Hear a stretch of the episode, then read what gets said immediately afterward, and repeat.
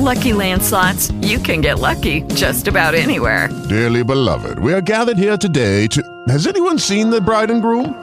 Sorry, sorry, we're here. We were getting lucky in the limo and we lost track of time. No, LuckyLand Casino, with cash prizes that add up quicker than a guest registry. In that case, I pronounce you lucky. Play for free at LuckyLandSlots.com. Daily bonuses are waiting. No purchase necessary. Void where prohibited by law. 18 plus. Terms and conditions apply. See website for details.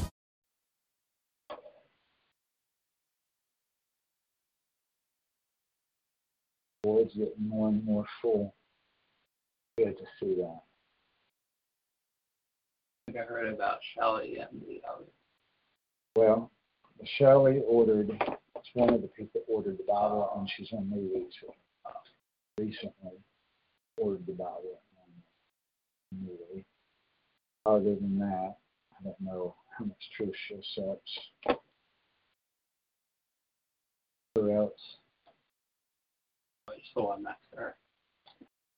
Alexandra. She's there, but she's not the Bible, and I don't. But she's um, about three weeks or so. She's in near Nashville. Alexandra is. And yeah, where Shelley with her ordering the Bible plus being on me there. I don't know how much potential Alexandra has, but I feel like she's got the potential. You know, people have potential, but that's different from actually having accepted in the truth yet.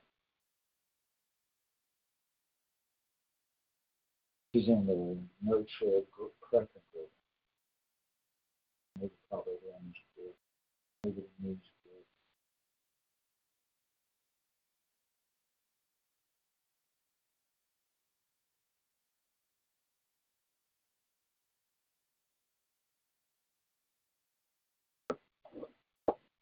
Oh, music.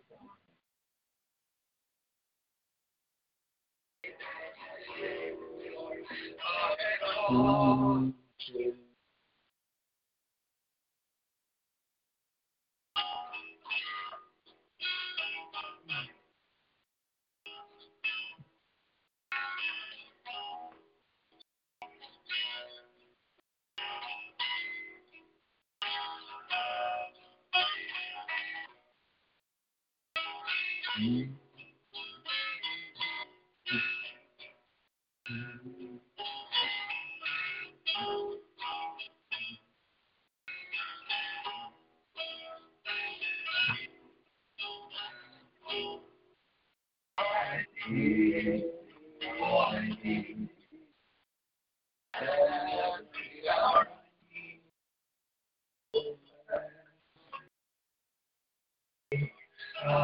come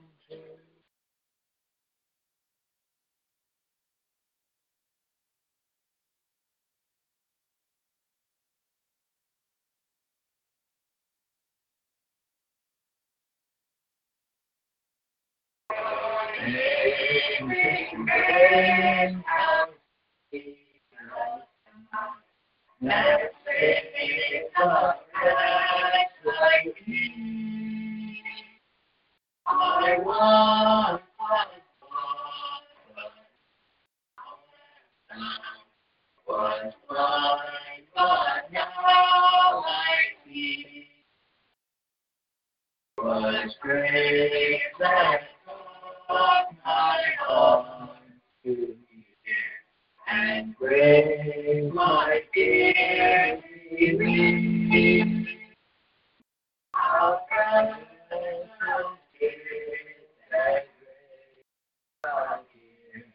We are.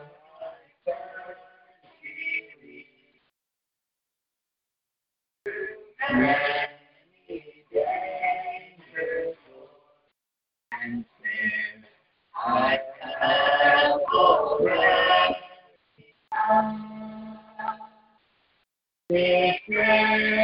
the cross of me saves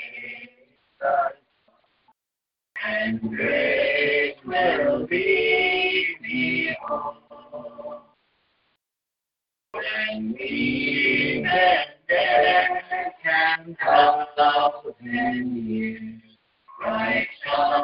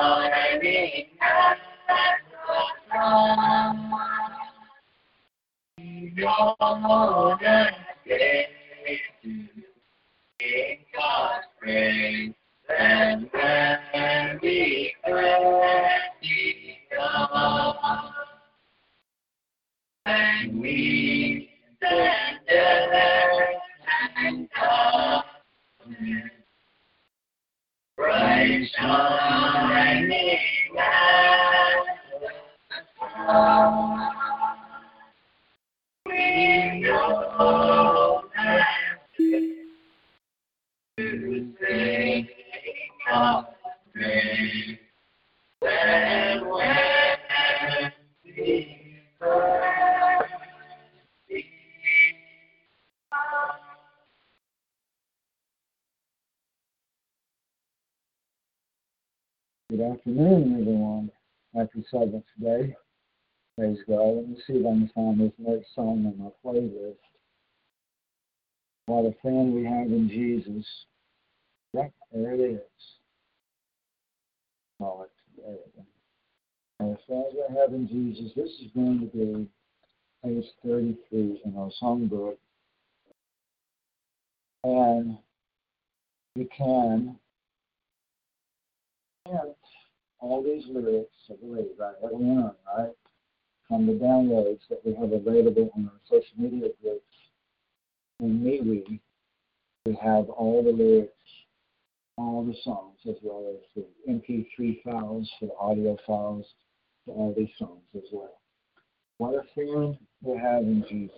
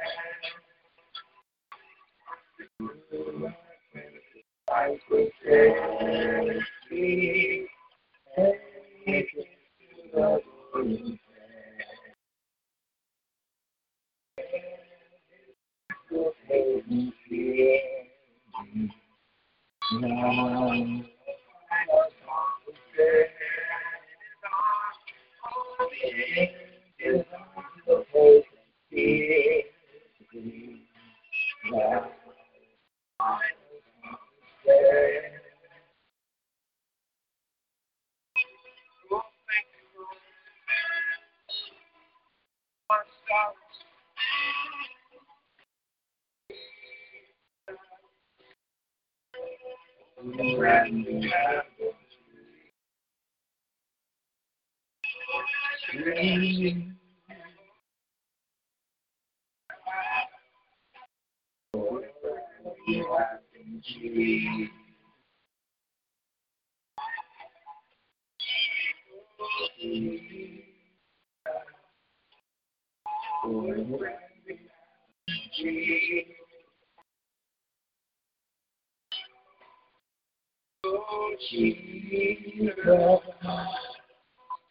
Oh, what a friend we have in Jesus. Oh, Jesus. Oh, what a friend we have in Jesus.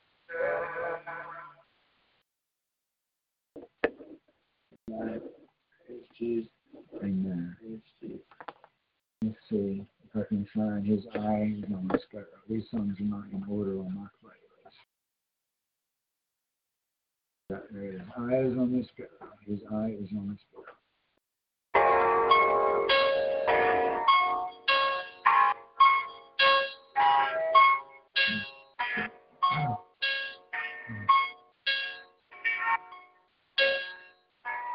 Nice pulse.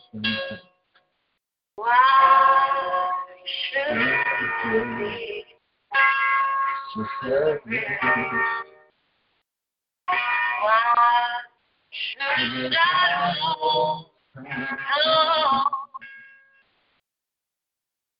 Why should my heart be lonely?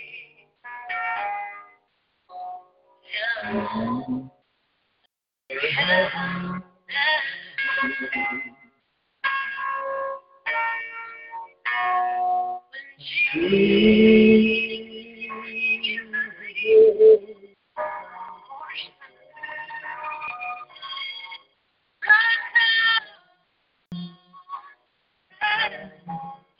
Thank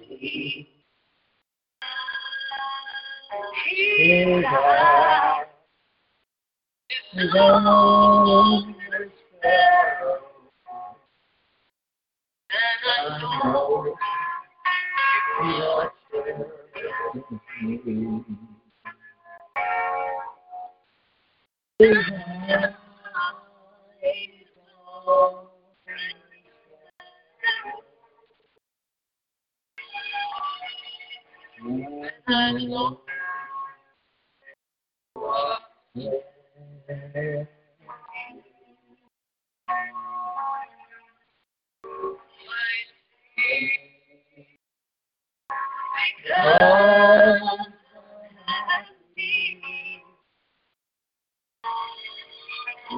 Thank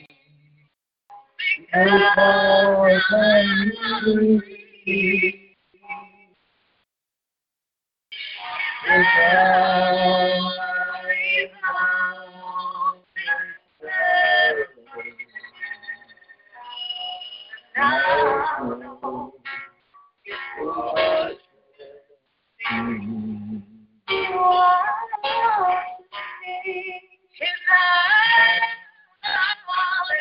I know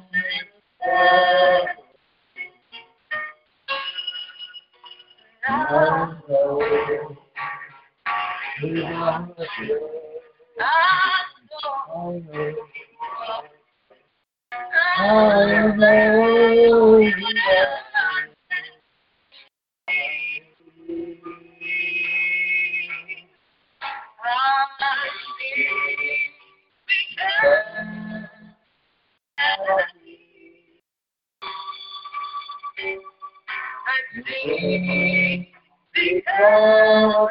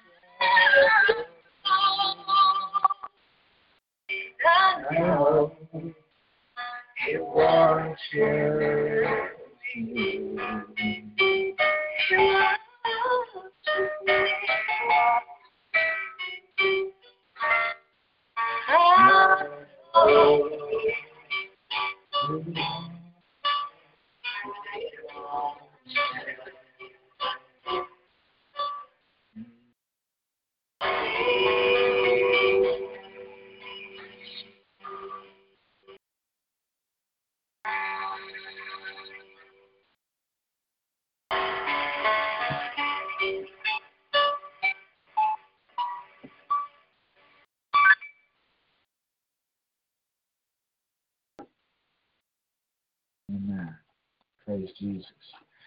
And because we know that He watches us, that gives us great comfort and peace. Because, as the scriptures tell us, He is the great shepherd, watching after the flock, the congregation, worldwide. Amen. As Sister Grace posted on MeWe this morning, we cannot hide from Him. Amen. We cannot hide from Him. He is watching us. He keeps track. And that should help us to be obedient. That should help us to turn down temptation knowing that He's watching. But also gives us great peace, great comfort, because He knows what's around the corner. And He knows all the false accusations. He knows where we stand in Him and where we don't. He knows. Amen?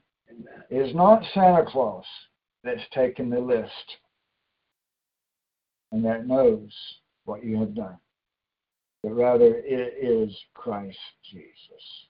Amen. We only serve one God. There's only one spirit, one being throughout the entire universe that knows everything and that nothing escapes his eyes. Amen. There's no other way. He is the way, the life, and the truth. There's no other way into the kingdom of God. There's no other way into eternity. Only through Christ Jesus. Amen. Let us go in prayer. Lord Heavenly Father, that watches over us. Thank you, Lord, that there's nothing that escapes your attention, that you do know all, and that we cannot hide from you. You know our strengths and our weaknesses. You know our hearts and our minds. You know our lives. You know all the accusations and persecutions against us. You know our sins and our righteousness. You are our Lord, our King, and our God. We ask you, Lord, to please use this sermon today to help us to become very firm and very well rooted in the truth, even more than we ever was before. Please help us to become so well rooted in the scriptures, in the truth, and in your spirit that we could never possibly be shaken or pulled up or fallen away by the enemy or even by ourselves.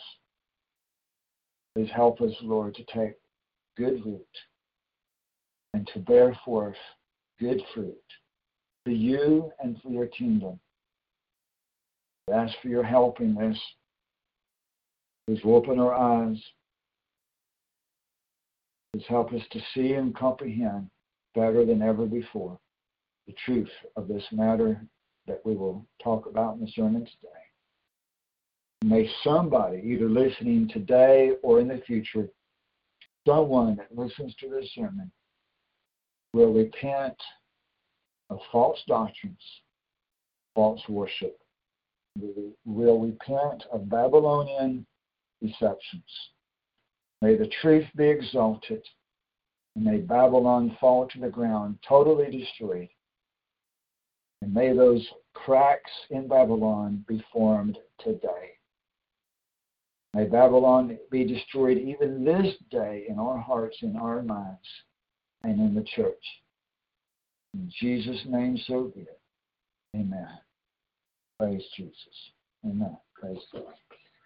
I love that song, His Eyes on the Sparrow. Don't you? Praise God. If You ever have any time of stress? That is the song, ain't it? Many other songs, many, many other songs, right? There are so many songs to pick from that if we would just put on that worship music, close our eyes, and just focus on God, all of our troubles, all of our fears, all of our worries will just disappear. If we look on the source of our strength, our hope, the author and the finisher of our faith, He is the one. Amen. Praise God. Let's turn the book of Isaiah, which is the first book of prophets in volume number four. If you have the paperback editions of the Alpha and Omega Bible, volume four is the book of prophets. And this is the way that several Bibles have been published throughout time.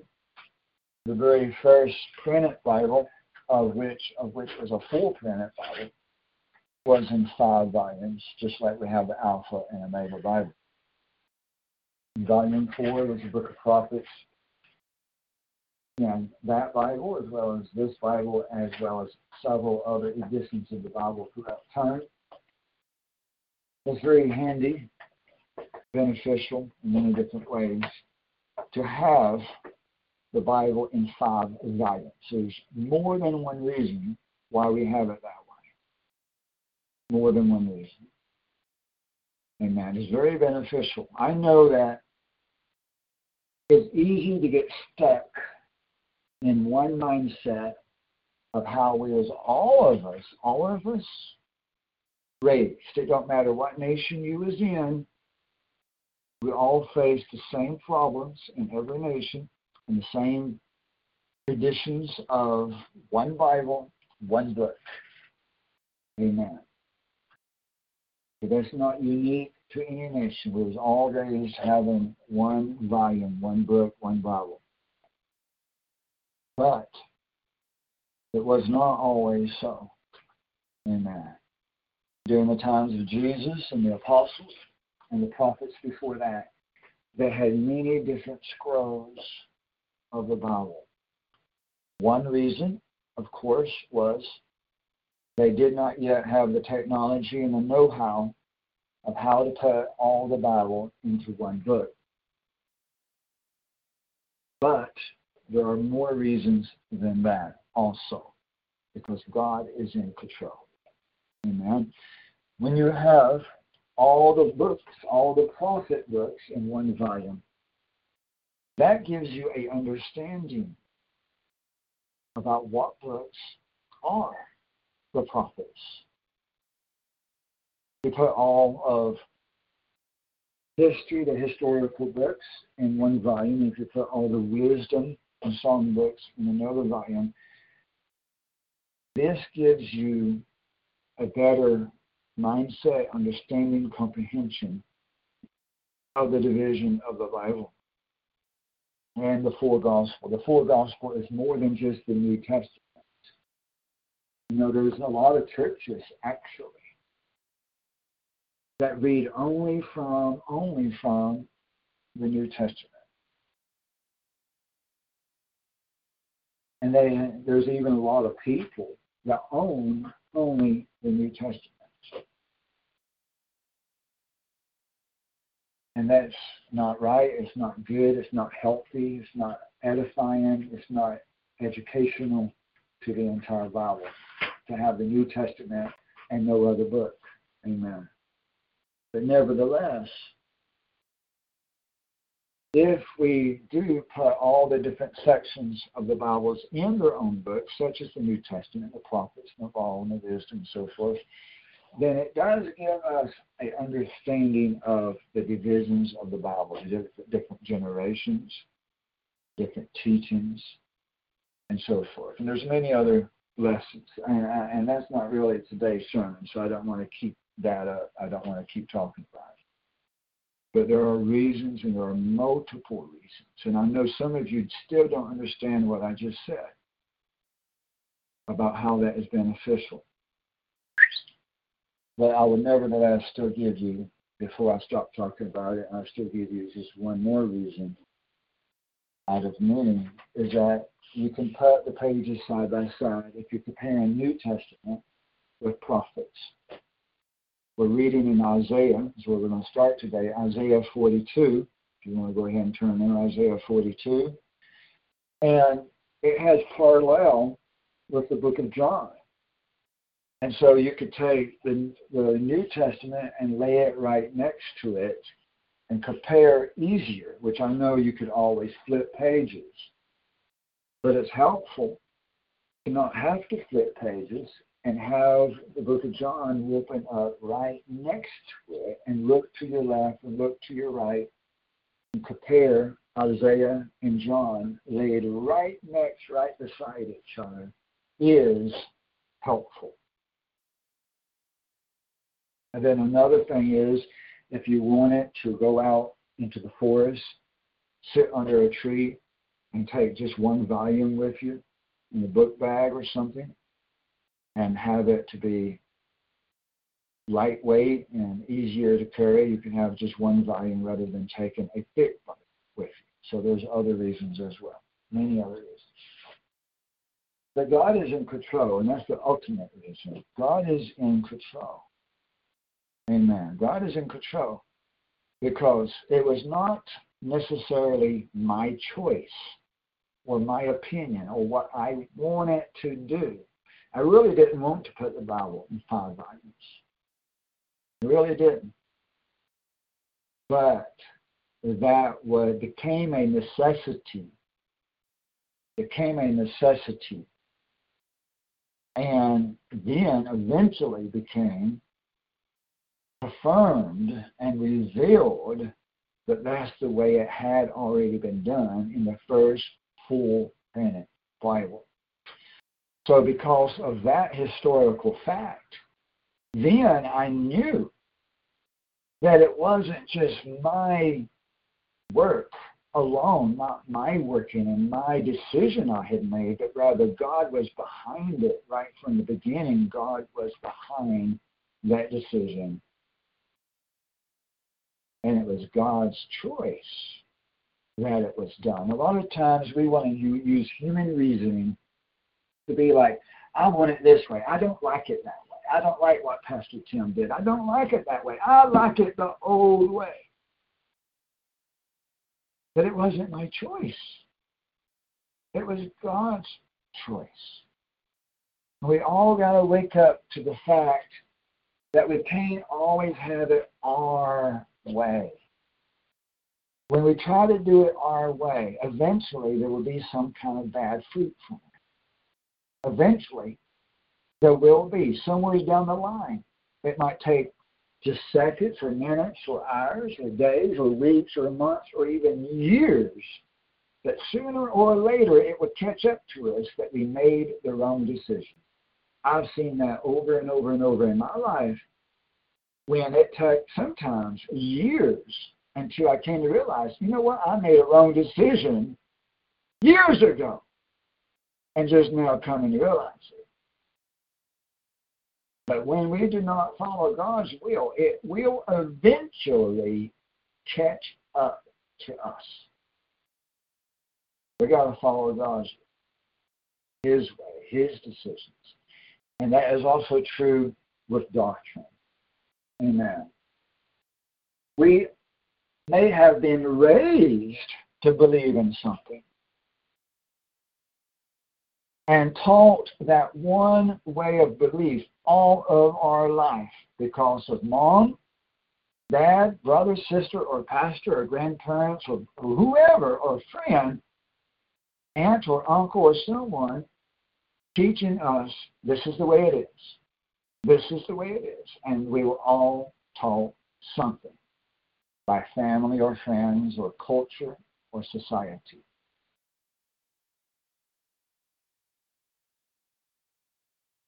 But there comes a time in, in our life that we must must ask the difficult questions. Could it be? Could it possibly be that we don't know everything? I mean, when we first come to Christ, are we not babies? When we first come to Christ, every one of us, when we are first saved, we are infants, babies in Christ Jesus. And how would it be even possible to know everything correctly, to have all correct doctrine, when we are only babes in Christ when we first come to Him? And yet, so many people want to hold so very tight onto what they think they know.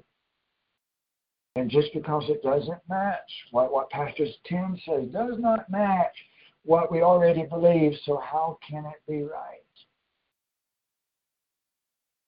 We all must be willing to grow in the truth and allow the Bible to change us allow the Bible change what you believe, what you think, how you look at things.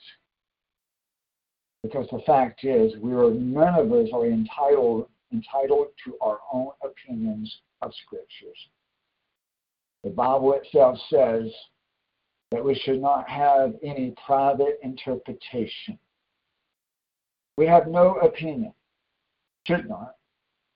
We do not have a right to our own opinion of the truth and of Scripture because the truth is the truth. And it doesn't matter whether you agree or disagree, the truth is still the truth. And there is no other possibility. Only the truth is the truth. Nothing else. So you can have your opinions and your mindset and your will all you want to, but in the end, Jesus will have the final word. Amen. So we must be willing to seek out the Spirit of God, as the Bible says in Deuteronomy, and I believe even in John and other places, with all of our heart, with all of our mind, all of our soul. That is with a passion, a zeal. And you know, most people don't have that in the churches of this world. They are so complacent. They do not have a zeal, that means a passion for the truth. John 4 says that the Father is seeking, that means searching, for a people that will worship Him in spirit and in truth.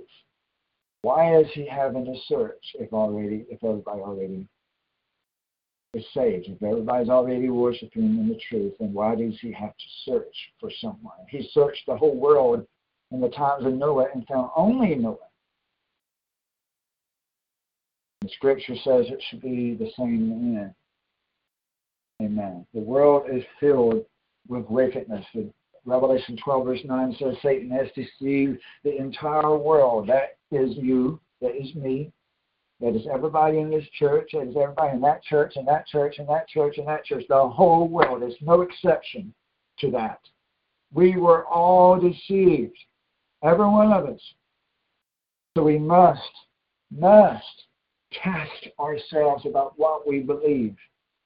And there is no greater commandment than the first commandment that thou shalt have no other gods. No other gods. That's the first commandment. And there's a reason why it is the first commandment because that is the foundation, that is the rock, that is the core, that is the number one most important doctrine that you must first come into acceptance of is that there is a God, a God, who He is, what His name is, and that there's only one Not two, not three, not a million, not 500, only one. You can't get more basic, you can't get more elementary, foundational beginning and important than that. Nothing more important. Amen. Most people who believe in the Trinity are actually ignorant of what the Trinity doctrine says. And I don't say that as an insult. I say that as a fact that most people that believe in the Trinity doctrine do not realize, do not know what the Trinity doctrine actually says. There are many people that believe in the Trinity that, Trinity that believe, falsely believe, that the Trinity is just simply believing in the Father, the Son, and the Holy Ghost, or the Holy Spirit, and that He is one. And that and that's it. Nothing more, nothing less. But that's their assumption. They have not looked into it, they've not researched it. They have not asked the difficult questions. They have not asked their pastors what it really means. They have not looked at the manuscripts of the official documents of the Catholic Church and the other churches to see what the Trinity doctrine actually says. It says much more than that. What it says is, is that the Father, the Son, and the Holy Spirit are three separate, distinct totally different people. Three different people, totally separate and distinct from one another. That's what it says.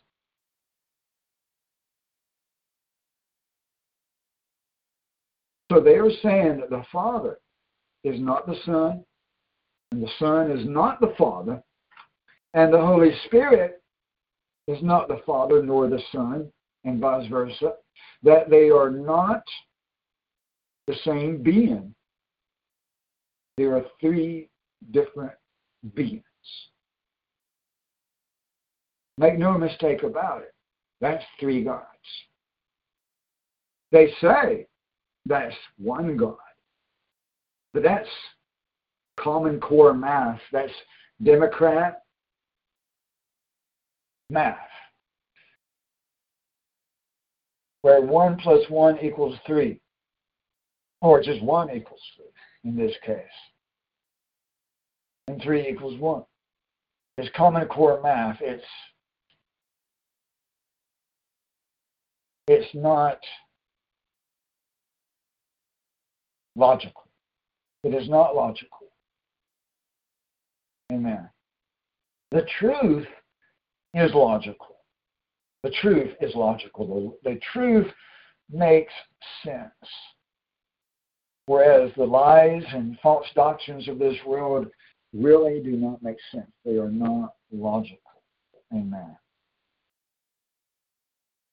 And we can talk about a lot of things, but as I said, this is so foundational that if there be anyone out there, old or new, to the ministry, unless you get this right, how can you get anything else right?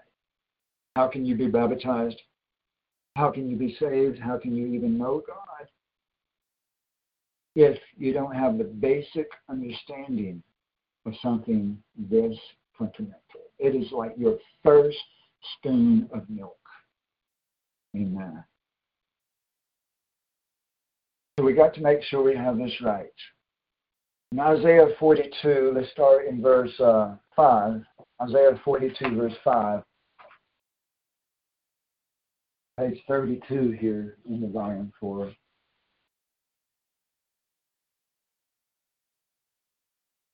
Isaiah 42, verse 5. Thus saith Jesus, Theos, who made the universe and established it, who settled the earth and the things in it, and gives breath to the people on it and spirit to them. that tread on it or walk on the earth. I, Jesus, Theos, has called you in righteousness and will hold your hand. Thank God, He will hold our hand, and I will strengthen you. And I have given you for the covenant of a race, for a light to the Gentiles, to open the eyes of the blind, and to bring the bound, those in bondage, and them that sit in darkness out of bonds, out of bondage, and, and the prison house, to bring them out of the prison, to rescue people, to bring people out of a lifestyle that results in arrest. People that don't know God end up in prison and on probation being arrested over and over. And you know how many people in prison claim they know God? You know how people how many people get arrested almost every month or two or three times every year and they think they know God? But God wants them to know Him, amen. God wants to reach out to them according to this verse and other verses, amen. God wants to reach out to the prisoners, to the lawless, to the sinners. He did not come to save the righteous, He came to save the sinners. Amen. Who is speaking here? It's God, right? Even if you're looking at King James or New American or NIV, it don't matter what translation you're looking at God is speaking. The Lord, in all capitals, the Lord. He is speaking. And so he's come. He wants to open the eyes of the blind. And that's not only physical, but also spiritual and also physical. Amen. And to, to deliver people who are in bondage. That's not just in jail, but also spiritual bondage to Babylon as well. God wants to save us. Amen. But this is very interesting because hold your finger there and let's open up the book of John. Well, actually, not maybe John. Let me think of where that's at. Uh, Luke, Luke four. Keep that right there, and let's open up Luke four right next to that like I said earlier, we'll put the New Testament right next to that because this is mind blowing right here. Amen. Luke 4, verse 17.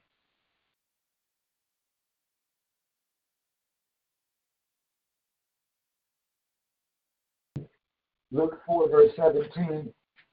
And the book of the prophet Isaiah, which is actually more correctly pronounced Gisaias, Gisaias, or yeah, Gisaias, was handed to him. A scroll. It wasn't a whole Bible. Just Isaiah by itself was handed to Jesus in the temple. And he opened it, the scroll, it should say that. Robert, it should say scroll, not book. And found the place where it was written, quote, the Spirit of the Lord is upon me because he has anointed me to preach the gospel to the poor. He has sent me to proclaim release to the captives and recovery of sight to the blind and to set free those who are oppressed and to proclaim the favorable year of the Lord.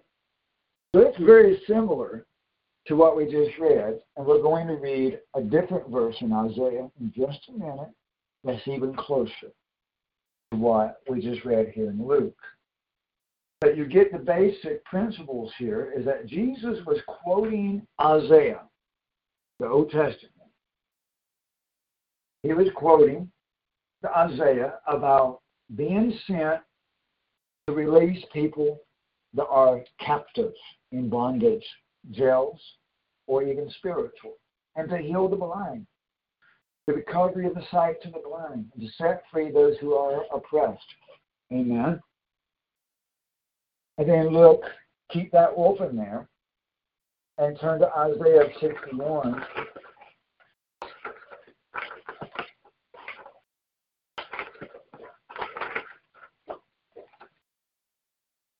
Verse 1. Isaiah 61, verse 1 The Spirit of Jesus is upon me because he has anointed me.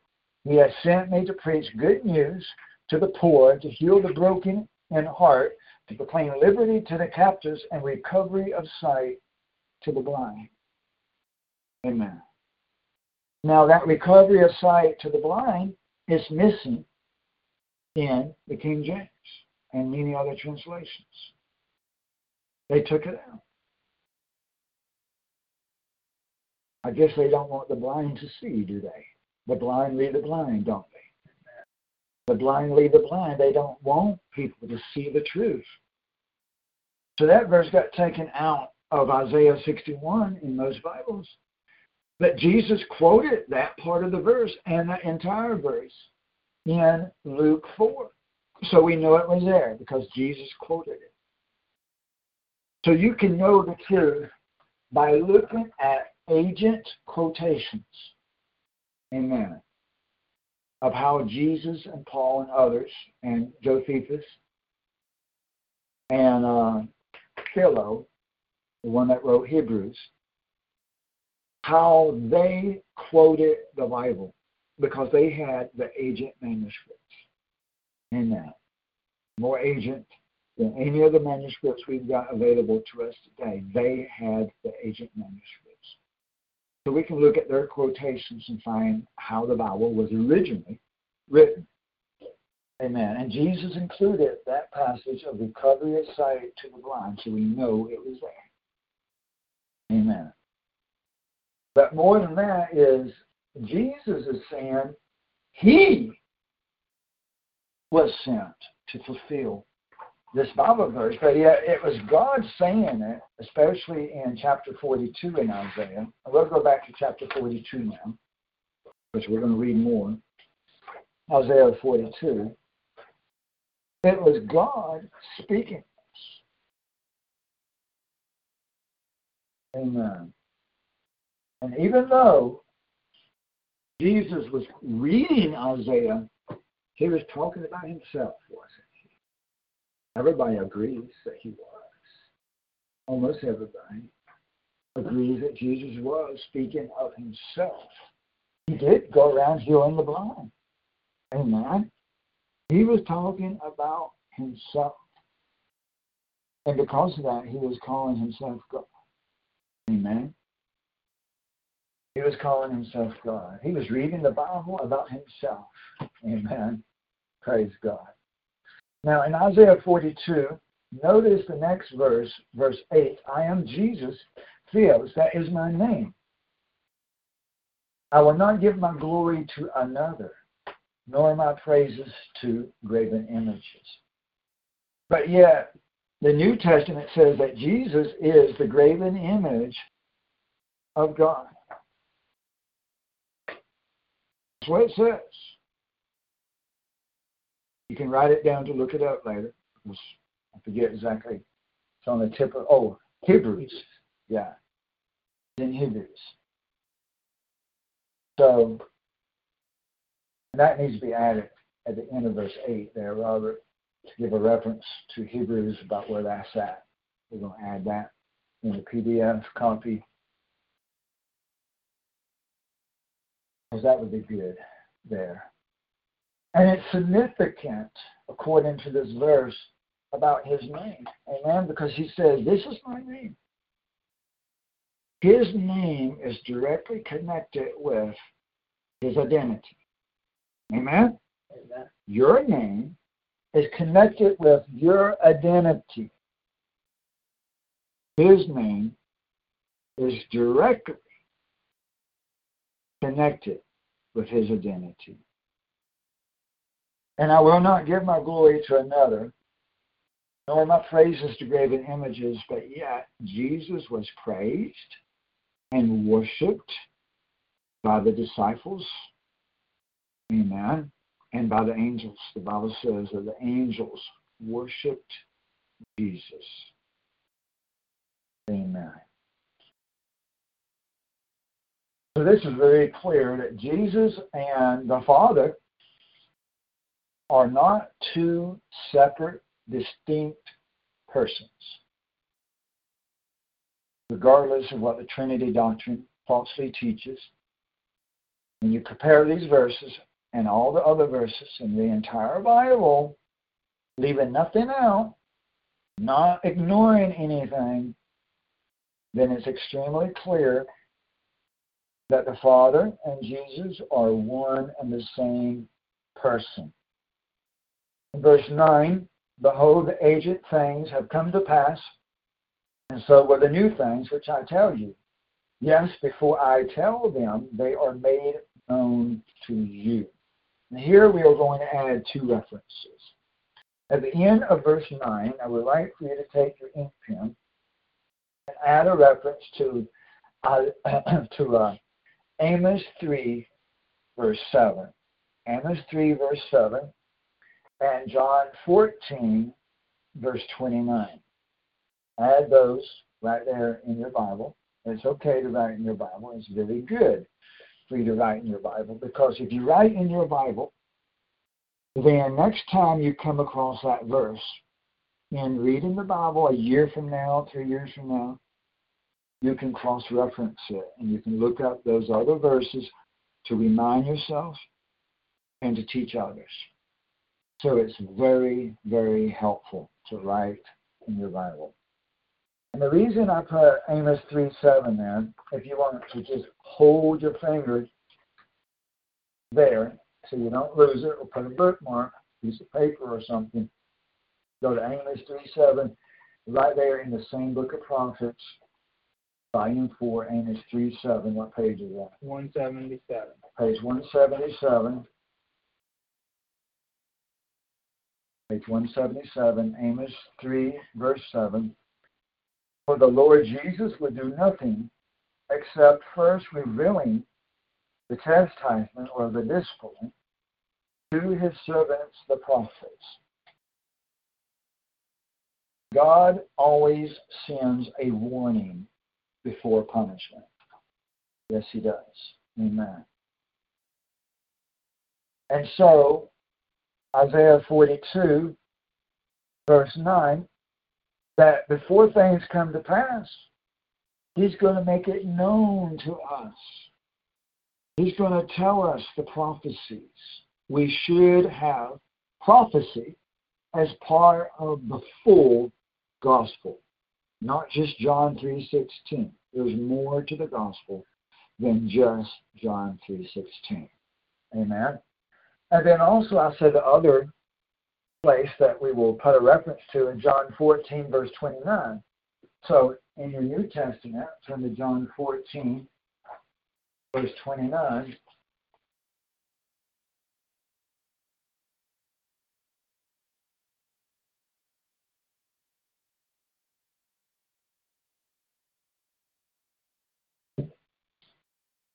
John 14, 29. Now I have told you before it happens, so that when it happens, you may believe. Amen. And at the end of that verse, I'd like for you to take your ink pen and write down two references Isaiah 42, verse 9, and Amos 3, verse 7. Again, that's Isaiah 42, verse 9, and Amos 3, verse 7. That will help you in your future Bible studies, including if you want to go back over this sermon tomorrow, maybe, or sometime in the week, which I do recommend that people do. So we see here that Jesus, in verse 29, John 14, is saying that He is the one. He is the one that tells us prophecy before they happen. Amen. And yet, Isaiah 42 says God is the one that tells us the prophecies that reveals them. Amen. So it's clear that Jesus is the Father. They're not two separate beings. They're not two separate spirits, persons, godheads, or any such thing. They're not two separate beings. Amen. That's very clear if you will compare verse with verse. Very clear. Amen. Now we will, here in a few minutes, look at the verses that they use to try to teach the Trinity. We got to look at both sides. So we will look at the verses that they use. Okay, we will get to that. But let's take it one step at a time. Amen. Take it one step at a time. Let's go back to Isaiah.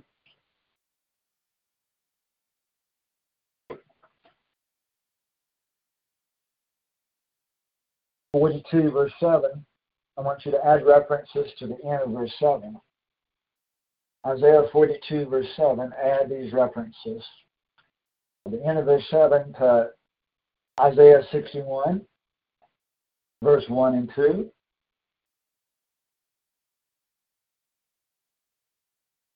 And write Luke 4, verse 17 to 19. That's Isaiah 61, verse 1 and 2, and Luke 4, verse 17 to 19.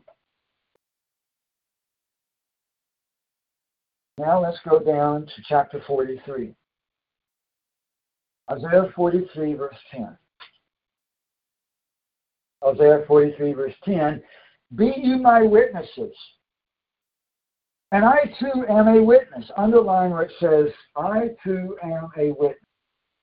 Of Jesus Theos, and my servant whom I have chosen, that you may know and believe and understand that I am He. Before me, there was no other Theos, and after me, there shall be none. I am Theos, and beside me, there is no Savior. What? What? Because isn't Jesus Christ our Savior?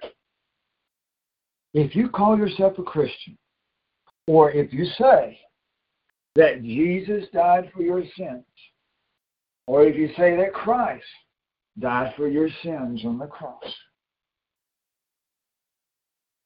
then you're saying that Jesus, the one in Isaiah 43, verse 11, is your Savior. How can they be two separate beings? How can they be two separate persons? There's only one Savior, there's no other Savior. And there was no other God before or after. So the people that believe that Jesus is God, but he's a separate person, that would be contradictory to the verse here that says there won't be another God to come later. Right? Amen. There won't be another God to come later. That's what he said. And didn't it say over here in chapter 42 that he created the universe? Did it say that? kind of all over the place. And maybe that was in John or Luke or something. I know we read it just a while ago that he created the universe. Yeah, 42, 42 verse 5. Thank you. That he made the universe. He made it. Well, what does John 1 say? John 1 says that Jesus created all things. And what does Colossians say? We'll read it here in a minute. Colossians 1 also says that Jesus created all things, everything. Everything, everything, everything. There was nothing created that was not created by and through Jesus. So, right there, he's God, and he's not a separate being because there was no one before the Creator.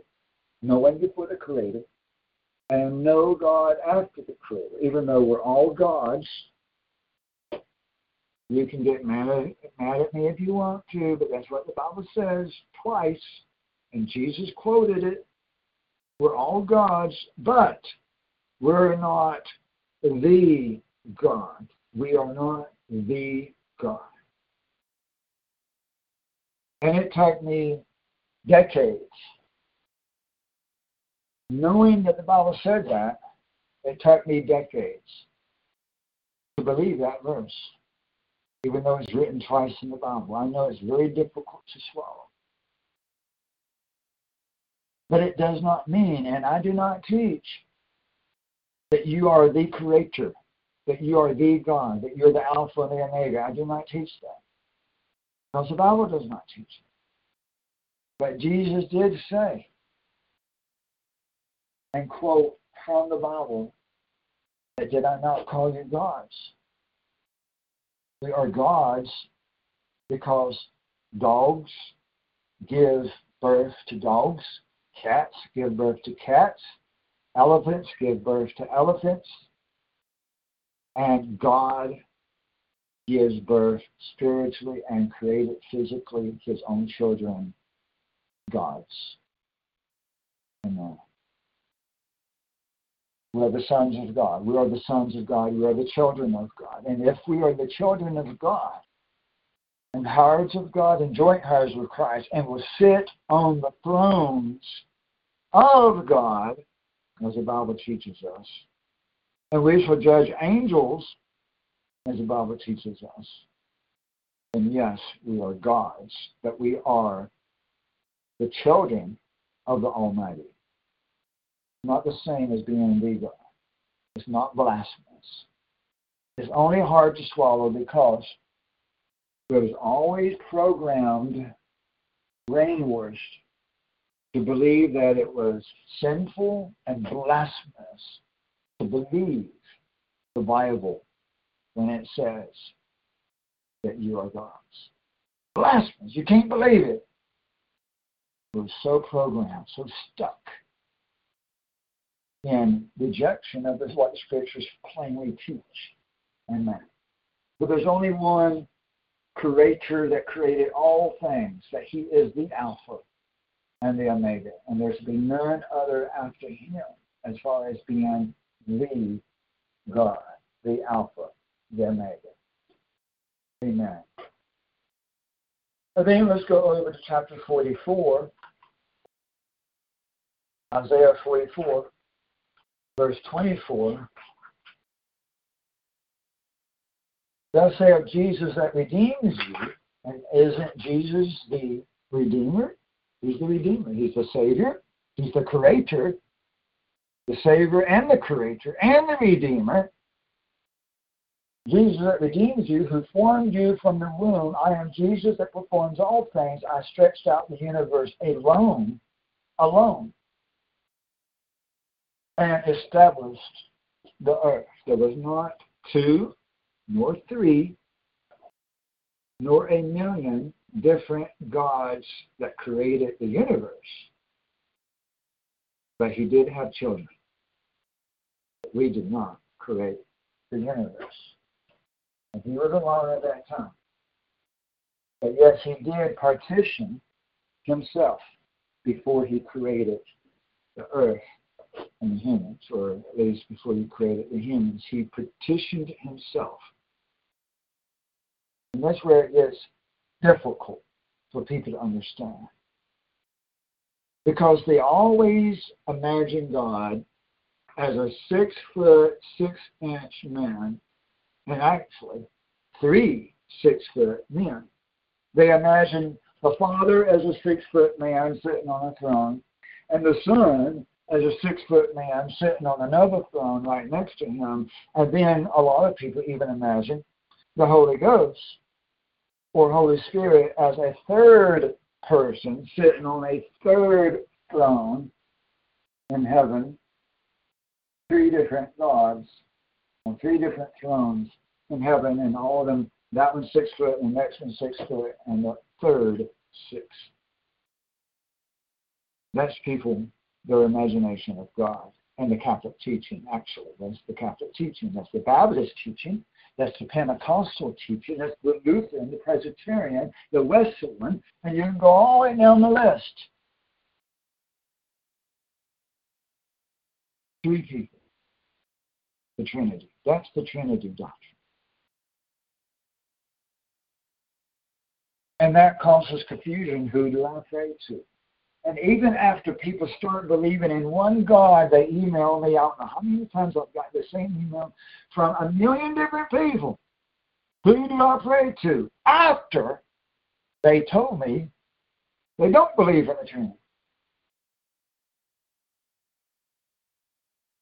You either believe that there is one person, one being, one spirit, or else you don't.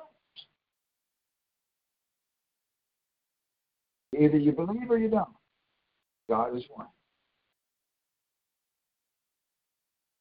So it's hard to get that out of people's mind of being two or three people.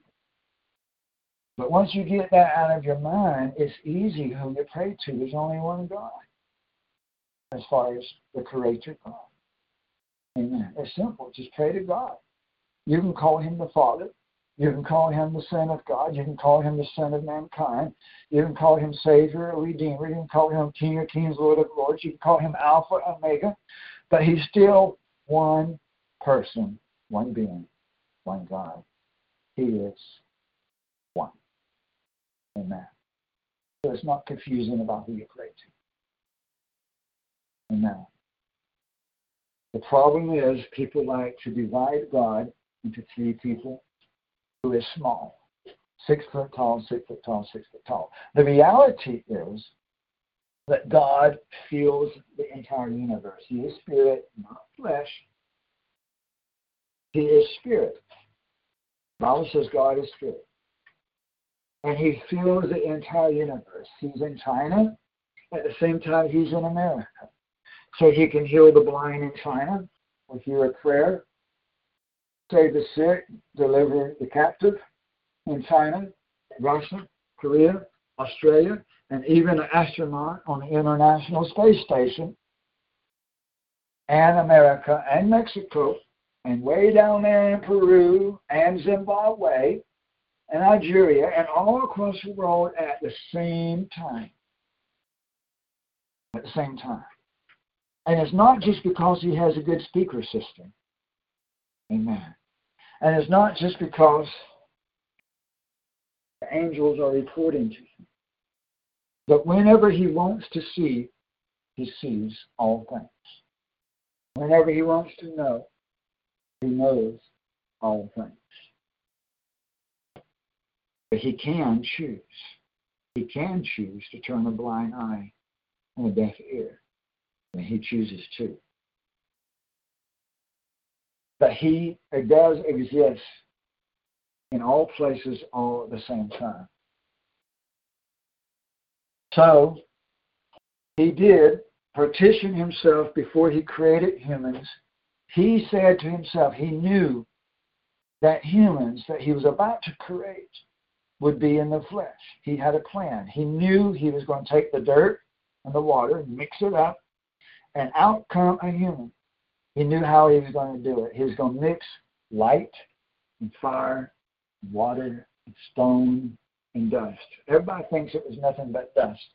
Oh, come on now. Come on now. Your bones and your teeth, they are rocks. They are stone. There's water in your body. There's stones in your body. So it's more than just dust. It is more than just dirt. He made all these things, which even the stones were made from dirt, but he brought all of it together, all the different ingredients and components together to make Adam and then Eve.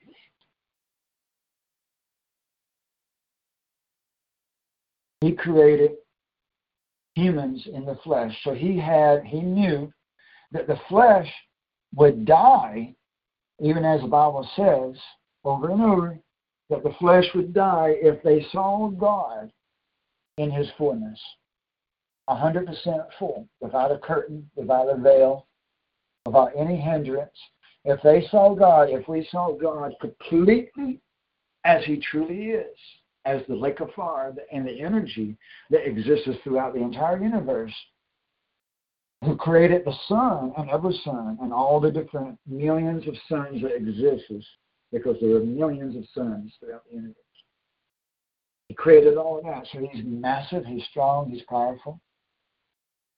And so we would die unless he separated himself into a partition of a seed of himself, which became the Son, even before he created humans he did petition himself The Bible does teach this.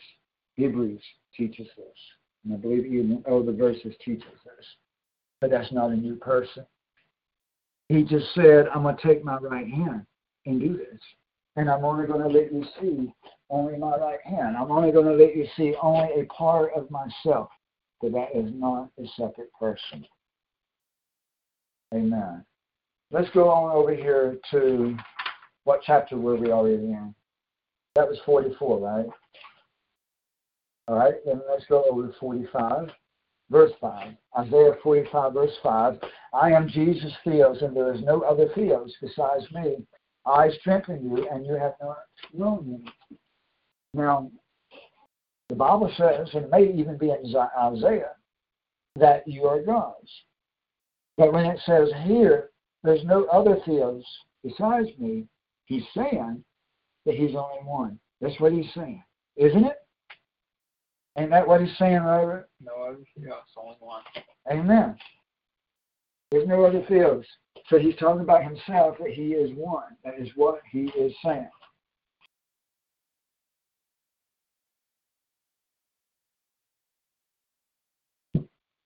These are verses over and over and over, all these different passages and comparisons, verses that the Trinity doctrine people don't like to read because it exposes their lies. Let's go over to the book of Revelation now, Revelation chapter 1. If you want to know the truth, you've got to look at a lot of different Bible verses. You've got to look at a lot of different Bible verses in order to make for sure that you really understand the truth. Amen. Revelation 1, verse 8, they always want to try to lie and claim that this is not Jesus saying this, but it is as clear as day that it is Jesus speaking. It couldn't be more clear, but they refuse to see it. They're blind. The blind leading the blind. They're so stuck in their doctrine of what they've been taught by somebody, some church, some pastor, some denomination. They're so stuck in it that they can't even see the obvious that it's Jesus talking. It's very sad, really. Amen.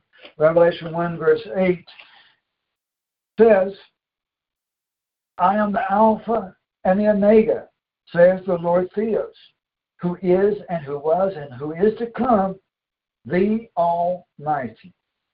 Amen. The Almighty. Now, it doesn't say the Alpha is one person, and the Theos is another person, and the Almighty is a third person, but I guarantee you there's probably somebody out there that wants to twist it that way because that's the way they do. That is the pattern of twisting. If it says, okay, it says Alpha, it says the Omega, and it says the Almighty, there's three. That's how they twist the Bible.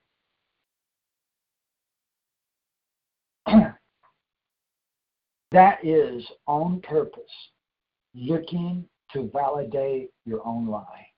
That's what that is. Trying to reach for straws of trying to twist the Bible. That's outright twisting. That is totally outright twisting it. Amen. But he is saying he is the eternal, which is the same thing that he said in Exodus 6 in different words, that he is the eternal. If we make this out and twist it to mean that there are three, then we have to ignore everything we already read. Everything we've already read. In John, in Luke, in Isaiah, everything we read we'd have to just forget and throw out the window and tear it out of the Bible. If we want to try to twist this to believe that there are three different persons. Look at chapter 21, Revelation 21. It says it again. It says it in the beginning, of Revelation, and then again at the end of Revelation, Revelation 21, verse 6.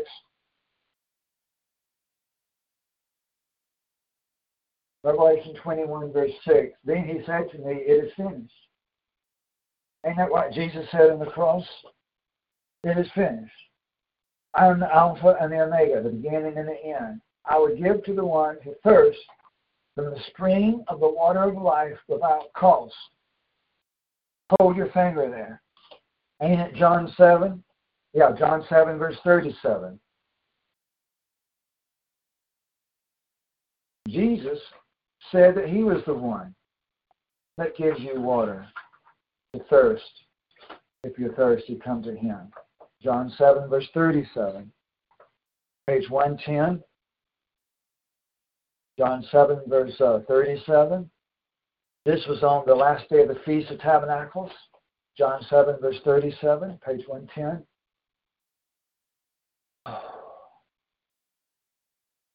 John 7, verse 37. Now, on the last day, the great day of the fiesta, Jesus stood and spoke loudly, saying, If anyone is thirsty, let him come to me and drink. He didn't say, Let him go to the Father. He didn't say, Let him go to him or to someone else, but let him come to me and drink. He who commits to me, as the scripture says, from the innermost being, from his innermost being will flow rivers of living water. And it was a very bold statement for him to say that on the last day of the feast, because everybody in that day and time understood that water was a symbol for the Savior God. But water was a symbol for the Savior God, and that was a thinking, a teaching that was fundamental in the Feast of Tabernacles. Fundamental.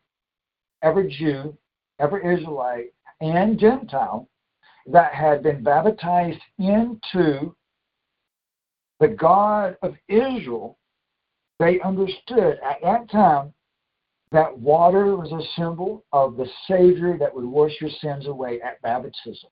They knew that. And that it was a, a, a teaching that was fundamental to all the holy days, including the last day of the feast. He said that. Come to me and drink. Amen. On that particular day, it was a, a very bold statement. And then we go back to Revelation Revelation 21, verse 6. I'm the Alpha Omega, the beginning and end, and I will give to the one who thirsts from the streams of the water of life without cost. Verse 7 He who, he who overcomes will inherit these things. And that reminds me of Romans 8, as it says in the footnote there. Amen? He who overcomes will inherit these things, and I will be his God, his Theos, and he will be my child. Jesus is saying he's the Father. Come to me and you will be my child. He's saying, I'm your Father. Amen. It can't get more clear than that. It cannot get more clear than that. Amen.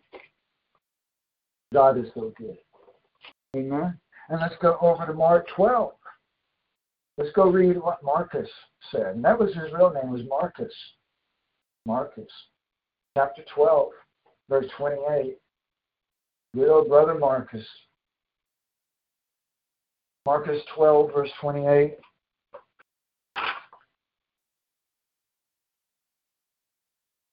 Page 60.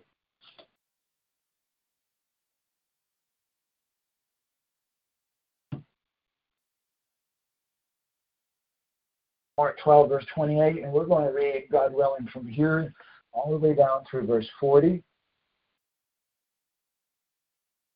Mark 12, 28 says, One of the scribes came and heard them arguing, and recognizing that he had answered them well, asked him, What commandment is the foremost of all commandments?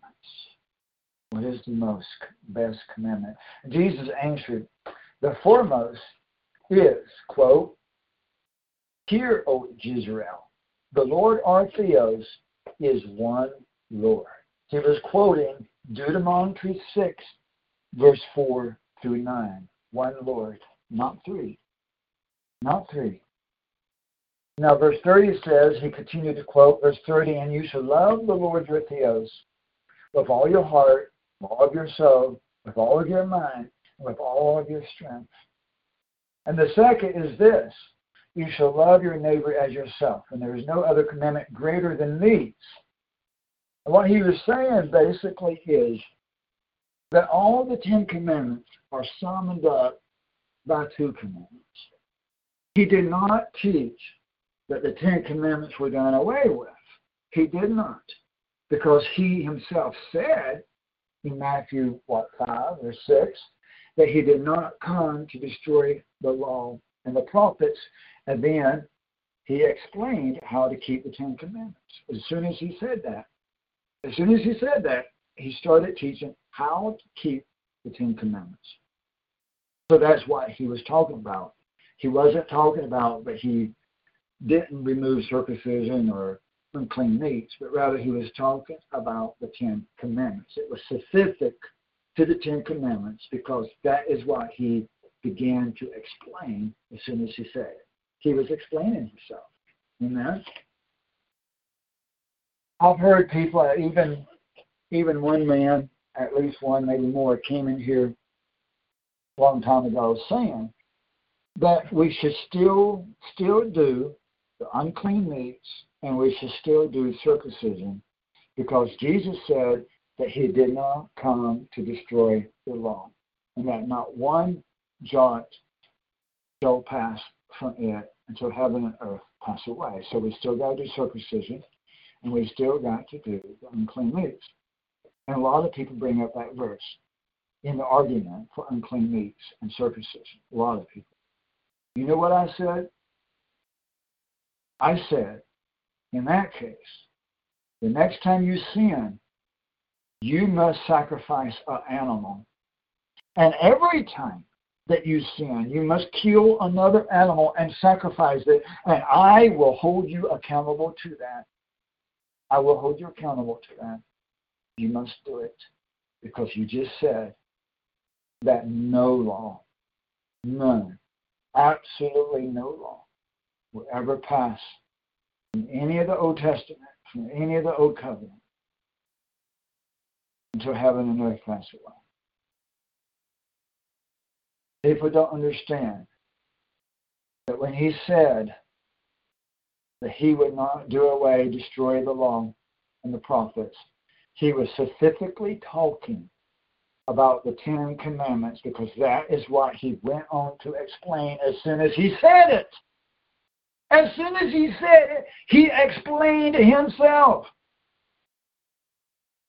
If we try to force that we must still do the unclean meats and the circumcision, then we must also sacrifice animals because Jesus did not die for us. He did not die for our sins if we want to use that verse to demand that none of the law uh, of any of the Old Testament was done away. You've got to be able to allow yourself to think and examine and question what you believe. And look at both sides of the argument. Otherwise, it's not a fair study of the Bible. Amen? People, people say they study the Bible, but they refuse to look refuse to read, and refuse to even consider that they might be wrong about something. Especially pastors. They are the hardest headed people. And the Baptists, very hard headed. And the Seventh day Adventists, very, very hard headed. So is everybody else too, they? You gotta be willing to allow the Bible to change your false opinion. You really shouldn't have opinions. You should just you should just study, study, study, study, look at both sides, fast and pray, and choose to believe. Choose to believe rather than forming your own opinion on that. So anyway, it says that basically the Ten Commandments were summed up with those commandments. So then when we go to verse 32, the scribe said to him, Right, teacher, you have truly stated that he is one, and there is no one else except him. If there was two people that was God, or three people that was the creator God, then it would say that there is three and there are three, and that those three are one. But it doesn't say that in that verse, does So repeatedly, repeatedly, the Bible is teaching the oneness of God. Verse 33, and to love him, not them, but him, with all of your heart, with all of your understanding, with all of the strength, and to love one's neighbor as himself is much more than all burnt offering, offerings and sacrifices. Amen. According to the Bible, in I believe it's Galatians, that says, and as well as some else, it says that the maybe Romans says that the sacrifices were added and that all the other laws and ordinances were added. That he never even wanted sacrifices right from the start. The Bible says. But he didn't even want the sacrifices. That was only added because people was breaking the commandments. So God had to make additional rules, additional laws to get the people under control. If a child is rebellious and disobedient, more additional rules are established to get the child under control. But there was no need originally for the sacrifices. Circumcision and unclean meats, all of those were added later because of the breaking of the Ten Commandments. Verse 34 When Jesus saw that he had answered intelligently, he said to him, You're not far from the kingdom of Theos. And after that, no one would venture to ask him any more questions. And Jesus began to say, as he taught in the temple, How is it that the scribes say that the Christ is the son of David? David himself said in the Holy Breath, The Lord said to my Lord, Sit at my right hand until I put your enemies beneath your feet. David himself calls him Lord. So, in what sense is he his son? And the large crowd enjoyed listening to him. They did so, enjoy listening, because this was new understanding, edification, getting deep into the scriptures rather than a generic teaching. He was asking difficult questions and he was teaching people to ask difficult questions. Amen.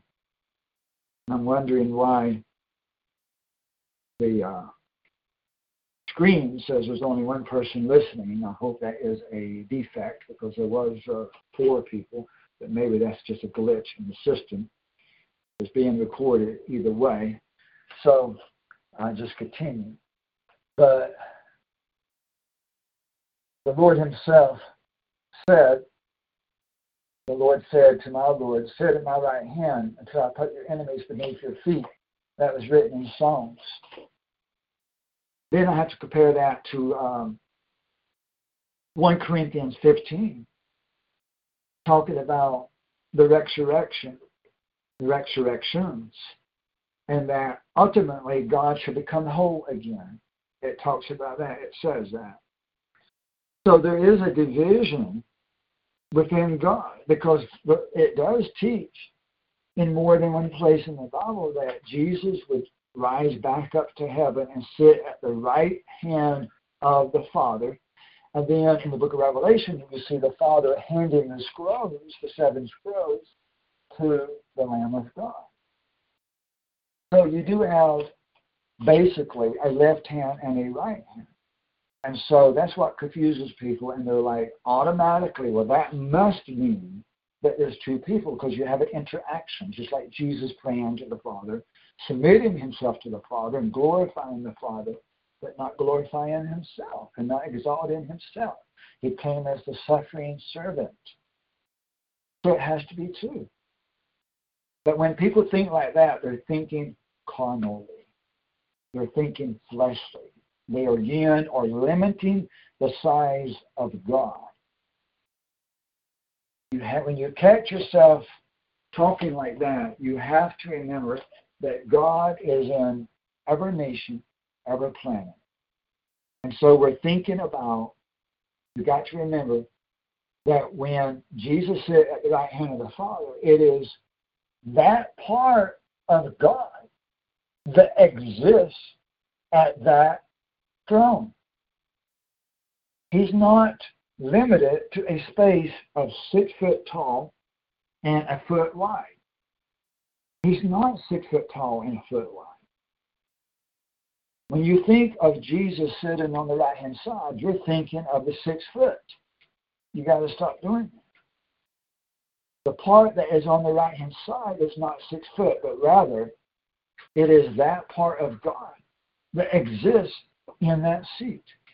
Is, is, there's another part of God that is in China. There's another part of God in Mexico. There's another part of God in Canada. There's another part of God in Peru. He's all over the earth. There's another part of God in the International Space Station. If you break a stone open, he's there. If you cut the wood, he's there. If you light a fire, he's there. If you go to the grave, he's there. You cannot hide from God in the grave, the Bible says. So there's part of God everywhere, but these are not a million gods that we're talking about when we say that he's in all these places. You got to remember that, that he does exist on even the left side of the throne. He exists. Behind the throne, under the throne, inside the throne, he exists. But the part that came in the flesh, of course he prayed to the Father and submitted himself to the Father because that, that part of himself that came in the flesh was only a small part of himself that could fit as the conception inside Mary. He could only put a small part of himself. The Bible says that he emptied himself out in order to do that. That he drained himself of much of his knowledge, much of his uh, authority and his power, because Jesus said that he had no authority of himself. And then after the crucifixion and resurrection said that the Father had given him all authority in heaven and earth. So when he came to earth as an infant, he had emptied himself of, of much of his authority and much of his knowledge. The Bible does teach us these things. So he had to submit himself to the greater measure of himself. He had to submit himself to the greater measure of himself in heaven. So we keep going here in Mark 12, and it says here,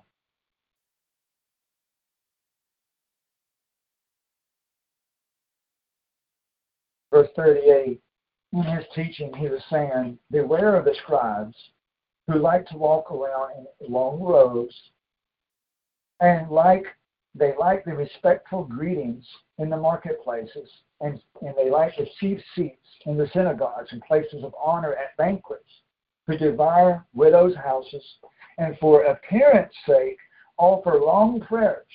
These will will receive greater condemnation. Amen. And it is extremely significant that God brings me to this chapter today. Amen. Extremely significant. Because what day was that when we went to eat? Thursday. Huh? Thursday. Thursday. ago. Okay. So just two days ago, Thursday, we, my wife and I and brother Robert, we all went to eat out to eat at a sit-down dining restaurant, and it was an all-you-can-eat buffet. Praise the Lord! And the banana pudding was out of this world, and the chocolate fudge was out of this world. I do have to confess a sin because I stole a piece of chocolate, put it in my pocket to bring home. it was so good. And that stuff is usually like over six dollars. I acted like a little old lady, a little old man, putting some chocolate bars in the in a napkin put in my pocket. That was a sin. I confess it to the whole church. But it's awesome that the Lord brings this verse back because I sit down and lo and behold, over there, a couple of, couple of tables away from me was this uh, Babylonian Baptist man that I knew from a long time ago. Back when I used to uh, go to a Baptist church for a year. And at that time, when I used to go to that church, he would stand up repeatedly on different days, another day and another day and another day. He would stand up and say he was at the restaurant praying, and people would come over to him, praising him, thanking him, and saying how good he was for praying in public. And he would always make a point that he was praying in public and that people was praising him because he used different words, of course. But he'd always have to tell, always have to stand up and talk about his prayers, about how holy he was for praying in public, about how everybody was praising him. And I noticed also that there at the restaurant that day, he was going around talking to a lot of different people and being buddy buddies with them, and everybody was buddy buddy with him, and he was talking about me and raised his voice to where he knew that I could hear him talk about me and everything else. But he was so buddy buddy with so many people in that place. It reminded me of one of the homeless friends that I used to have, how he was buddy buddy with everyone. And it's that mentality of coexistence with evil, coexistence and peace, so called peace, with anyone that claims that they know God but don't keep the commandments. This goes completely contrary to Scripture.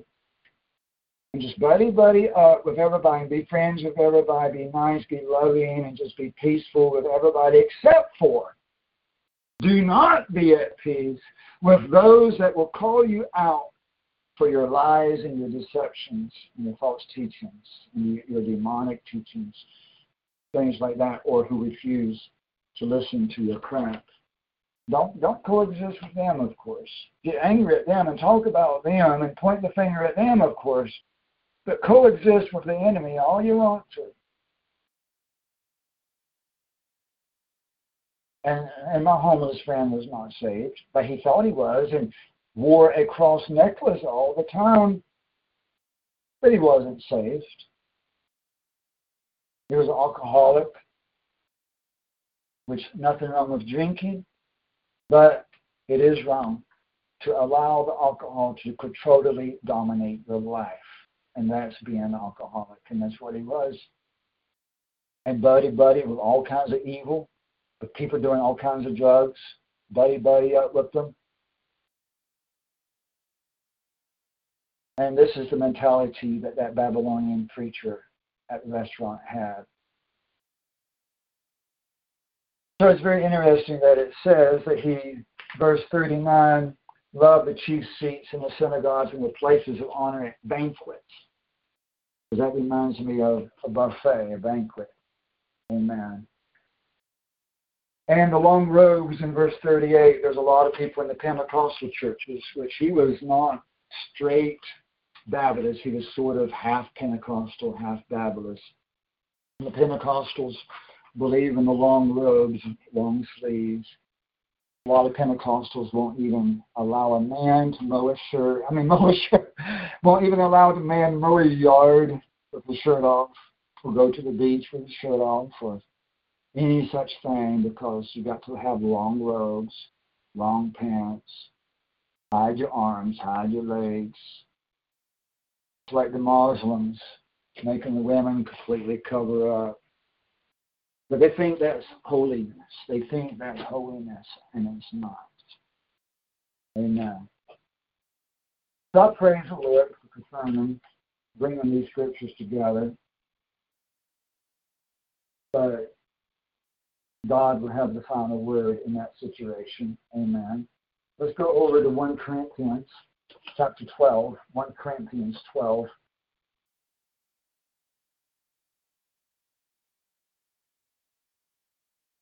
Verse 3.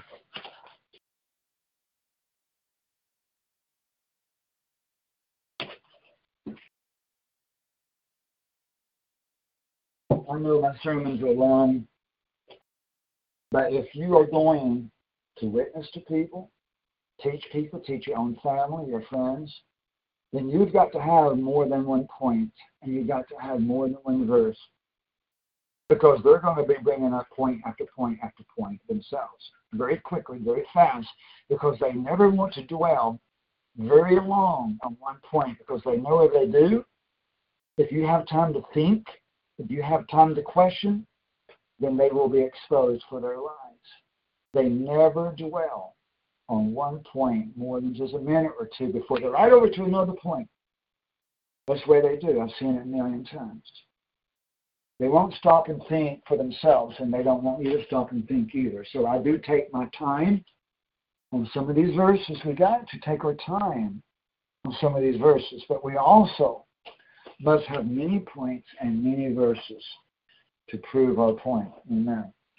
In 1 Corinthians 12, verse 3, Therefore I make known to you that no one speaking by the Spirit of Theos says, Jesus was lifted up for sacrifice, and no one can say Jesus is Lord really mean it, really understand it, says the footnote, unless accept by the Holy Ghost. Now, there are varieties of spiritual empowerments, but the same Spirit. Now, think about that. Pause. Think about it. There are varieties of spiritual empowerments. Other translations say gifts, a variety of gifts, such as healing, speaking in tongues, and other gifts but all by the same Spirit. Amen. Verse 5 there are varieties of ministries, but the same Lord. There are a variety of works, but the same Theos, who works all things in all people. But to each one, each person is given the manifestation of the Spirit for the common good. To the one person is given the word of wisdom through the Spirit and to another the word of knowledge according to the same Spirit, to another faith by the same Spirit, and to another person spiritual empowerments of healing by the one Spirit, underlying that one Spirit, and to another the working of miracles, and to another prophecy, and to another the distinguishing of spirits, and to another various kinds of tongues and to another the interpretation of tongues. Verse 11. But one and the same Spirit works all these things, distributing to each one, each person individually as he wills. Even as the body is one, and yet has many members, all of us, many different members of the body of Christ, many brides Matthew 25, you can argue with it day and night, honey, but Matthew 25 still says there are many brides, ten brides, only five actually married Christ. That is symbolism for the church. Many brides of this one man God, the one and the same Spirit, The body is one, the church is one, and yet has many members or many uh, uh, brides, And all the members of the body, though they are many, are also one body, so also is Christ. Wow. Christ is one body. Ooh! Being off. That is bingo. Amen. For by one Spirit we were all baptized into one body, whether Jews or Greeks, whether slaves or free, we were all made to drink of one Spirit, for the body is not one member but many. All of us, all of us are one flesh, one spirit, one body, one body. That's what it says, one body. This knocks out of the ballpark two doctrines of Babylon the Trinity and the forbidding of pornography. It knocks it out of the ballpark. And I know that's very difficult for some of you to accept. But when you compare Matthew 25 and verses in Deuteronomy and verses throughout the Bible, throughout the Bible, the father, how he married Judah, and he married Israel, two women. How Jesus himself proclaimed himself a pornograpist in Matthew 25, coming for a church consisting of five to ten brides, virgins. And then this, the body being many members, many different members of the body of Christ, the bride of Christ. For they're all one flesh, one body, symbolically. symbolically. It's hard to swallow when you are resistant to new understanding, better understanding, deeper understanding. But when the Bible is so clear, even if it goes against the grain, even if it ruffles your feathers, even if you don't want to agree with me, because this ain't my opinion. It's Bible. It's Bible. So I don't care how you was raised, what you used to believe, or even what you believe right now. The Bible is clear. Amen. Bible is clear. And we got to let the Bible change our thinking. Time is short. Time is short. And yes, there are two resurrections. So if we don't get it right in this life, we still got that other chance. Praise God for that. Praise God. But He also holds us responsible for what we hear for what we receive now. Isn't that true also? That if we are presented with the truth now, then we are held responsible for that. So I would urge caution for you to not throw out of the window and for you to not tread under your feet the knowledge of truth that is presented to you, no matter how difficult it is. Take time to study the scriptures. Amen. And look at both sides. Amen. Because the whole world's been deceived. You got to look at both sides to really find the truth. And you got to want the truth. You got to want and be willing to change your mind. Amen. Let's go over to Ephesians 4. Ephesians chapter 4, verse 4. And it took me decades to believe that truth too. But guess what? You don't have decades left in this life. You don't have decades left in this life. And I'm not trying to stress you out. But you can find much more truth now. You don't have to wait to the next life. You can find a lot of truth right now Ephesians 4, verse 4. What page number is that?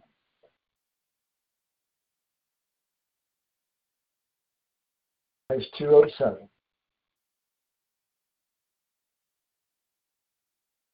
Ephesians 4, verse 4, page 207.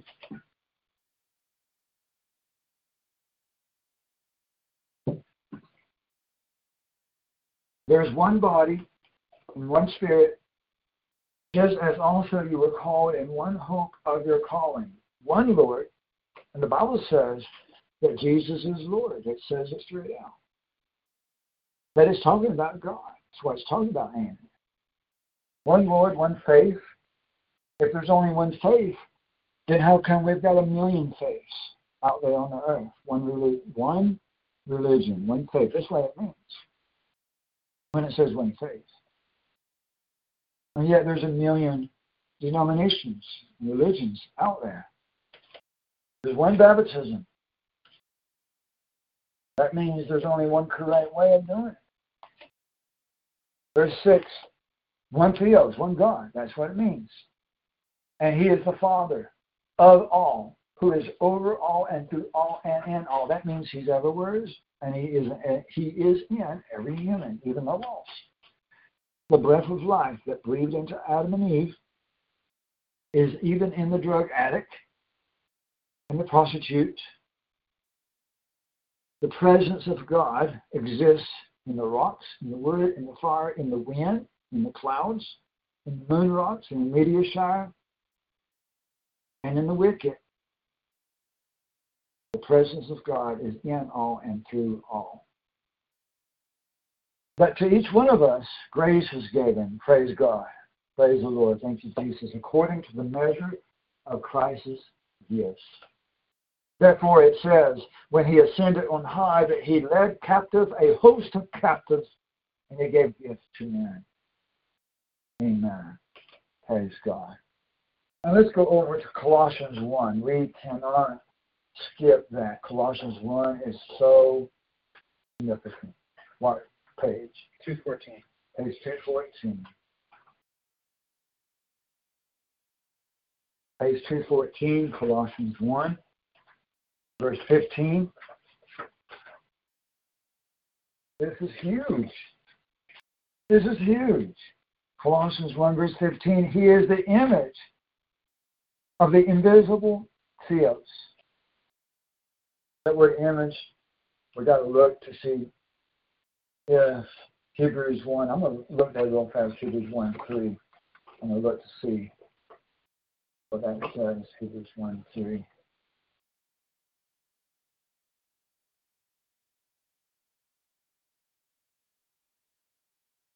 Yeah, Hebrews 1 3 says, I want you to go ahead and hold your finger in Colossians. Go over to page 232. Hebrews 1 3. Hebrews 1 3. And Theos, he, Christ, the reflected brightness of his glory and the carved image, that means graven image, of his substance, and upholds all things by the word of his power. He is the glue that holds all things together, as Philo said. Philo is the one that wrote Hebrews. Oh, praise God. Amen. So he's God, Jesus. Jesus is the graven image of God. Amen. When he came to earth, he was the graven image of God. Going back to Colossians, Colossians 1.15, he is the image of the invisible theos, the firstborn of all creation. That means that before he created the heavens and the earth, he first partitioned himself into portions. The portion that would eventually become the Son of God and the Son of mankind. But he's not a different person. He's not a different person. Verse 16 By him all things were created, both in the heavens and in the earth, visible and invisible. Whether there are thrones or dominions or rulers or authorities, all things have been created through him and for him. He is before all things, and in him all things hold together. He's the glue that holds all things together. In your body, there's something, I forget what it's called, that looks like a cross. And it is the glue of your body that holds all things together. Amen. He is in all and through all. This is Christ. Verse 14, in whom we have redemption. Redemption, he's the Redeemer, the forgiveness of sins. It's through him. He is the image of God. He is the one that created all things. If he created all things, that makes him the Father. Amen? Amen? If Jesus created all things, that makes him the Father. He's the creator. That makes him the Father. Amen.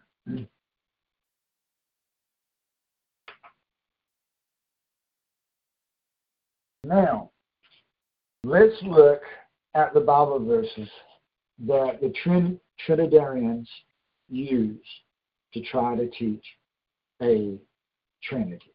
Let's look at their main points. 1 John 5. That's over there next to the book of Revelation, 1 John 5.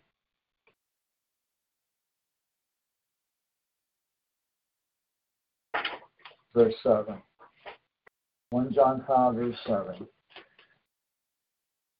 This is where they're always going to point you to every time. And I'll tell you why. 1 John 5,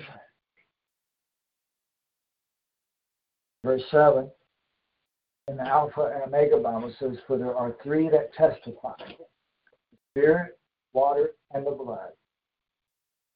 These three are in agreement. But then the King James Version adds on to that the Father, the Son, and the Holy Ghost. These three are one. And so they're always going to point at that. There's a problem with that because those words never appeared in the oldest Bibles that we have on the planet, anywhere on the planet. It was never written in the oldest Bibles nor even quoted by anyone before 450 AD. 450 AD. It was not in the Bible. It's not found in any, any of the old manuscripts, not one. So we know that verse has been added into the Assyrian, Assyrian manuscripts from which the King James was translated. So that's an easy thing to prove. I've got documentation for it on the website on the Trinity article. Very easy to prove, very easy to believe as well because we have proof and because it would go completely contrary to the rest of the Bible. The Bible doesn't teach three different beings. So we know it was added. Then let's go over to Matthew 28, the last chapter of Matthew. Matthew 28.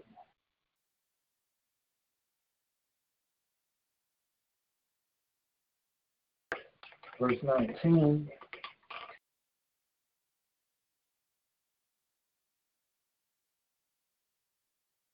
Matthew 28, verse 19. Go therefore and make disciples of all the different races, nations, epiphyses, baptizing them in water in my name. All your other Bibles, all of them, except for the Alpha Omega Bible, adds to it and says, in the name of the Father, the Son, and the Holy Spirit, or the Holy Ghost, according to what translation. Now,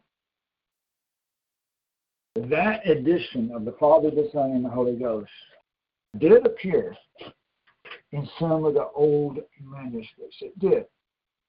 but there's a problem with it being in those old manuscripts. And part of the problem is there was a very famous so-called church father that was born around 270 AD, died around 340 AD. Uh, see if I can pronounce this. Eusebius. Eusebius. Eusebius is very famous to this very day. Very well acknowledged biblical scholar. And he wrote a book that talked about how the Bible had been corrupted. He actually wrote a book about it, how the Bible had been corrupted, how some of the Bible verses had been inserted or twisted in some of the newer Bibles that had recently came out in the years of 200s and 300s AD. And he wrote in that book, now that book has been so-called lost, supposedly destroyed in the wars, but we know that he wrote in it that Matthew 28, verse 19, had been corrupted. We know that much from what people said about what he had written in that book. So he, living in that day and time, and being very rich and famous and powerful of that day and that time, he had resources and he was able to obtain manuscripts at that early time in history. And he quoted repeatedly, not just one, two, or three times, but many, many, many different times throughout his writings, not just in that book, but other books and other writings that we actually do have copies of that can be found, that is. He repeatedly quoted it with just saying, baptizing them in my name. Period. Without saying the Father, the Son, and the Holy Ghost. He always quoted it without the Trinity formula. Always, every time. Even though he wrote it many, many, many different times in many different manuscripts, he always quoted it in the short form of baptizing them in my name. Never did he quote it as Father, Son, Holy Ghost in that verse. So we know that. And like I said earlier in the sermon, we can look at agent quotes, whether it's from Jesus or the prophets or the apostles, or Josephus or Philo or Eusebius, any of these people, we can look at agent writers and agent forefathers, look at their quotations, and know the truth about what was in the Bible. Amen. It would not make sense with the rest of Scripture. Amen. Let's go to John 14. And we'll stop in John 14, but we're going to read quite a bit in John 14. John 14 is such a fundamental core chapter of the Bible. It is core to the core. it is so amazing. John 14 is so important.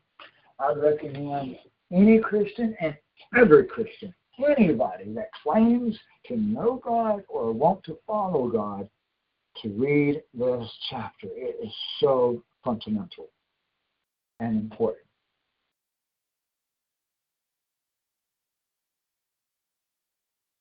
And the people, people that believe in a Trinity will always go to John 14, but yet they would take it out of context and not read the whole chapter, of course. But they point to verse 16 immediately. John 14, verse 16, I will ask the Father, and in other Bibles it says, I will give you another comforter. I will give you another comforter. So they say, well, that's another. Must be another God. That the Holy Ghost is another person. Another person. Three different persons the Father, the Son, and the Holy Spirit. But let's go back and read some of the previous verses so that we get the context. Amen. Let's go back up to verse 5. John 14, verse 5.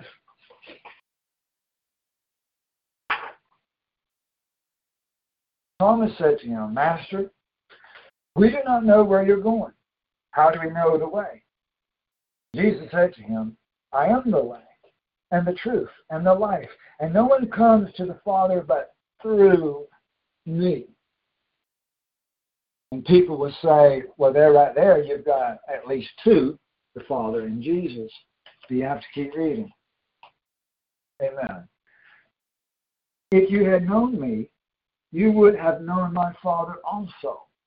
From now on, you know him and have seen him. You can't get more clear than that. You want thunder and lightning? Because thunder and lightning would not be more clear than what it says. This is thunder and lightning. You can't get more clear than that. He's calling himself the Father. You want to know him? You see me. His flesh was the curtain. The Bible says so, right? The Bible says that his flesh was the veil that was torn into for God. Amen. So, when he says that you have to go through him to get to the Father, that means you have to go through his crucifixion and his resurrection. But Jesus was simply the graven image of the invisible God. Amen. He was a robe. He was a robe of God. That's what Jesus was. In the flesh, he was a robe, a manifestation of the one God. Verse 8 Philip said to him, Master, show us the Father, and it'll be enough for us. Jesus said to him, Have I been so long with you, and yet you have not come to know me? Philip, he has seen me, has seen the Father.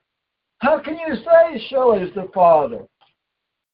How can you get more clear than this? This is thunder and lightning. That's how powerful this is. You can't get more clear than this. Jesus is calling himself the Father. And if he's calling himself the Father, then he's calling himself God. Amen? And he's not making a separation here, although there are parts of God. 1 Corinthians 15 says that he shall become whole again once he puts all things under his feet. His left hand and his right hand will merge back into being one partition and not two partitions.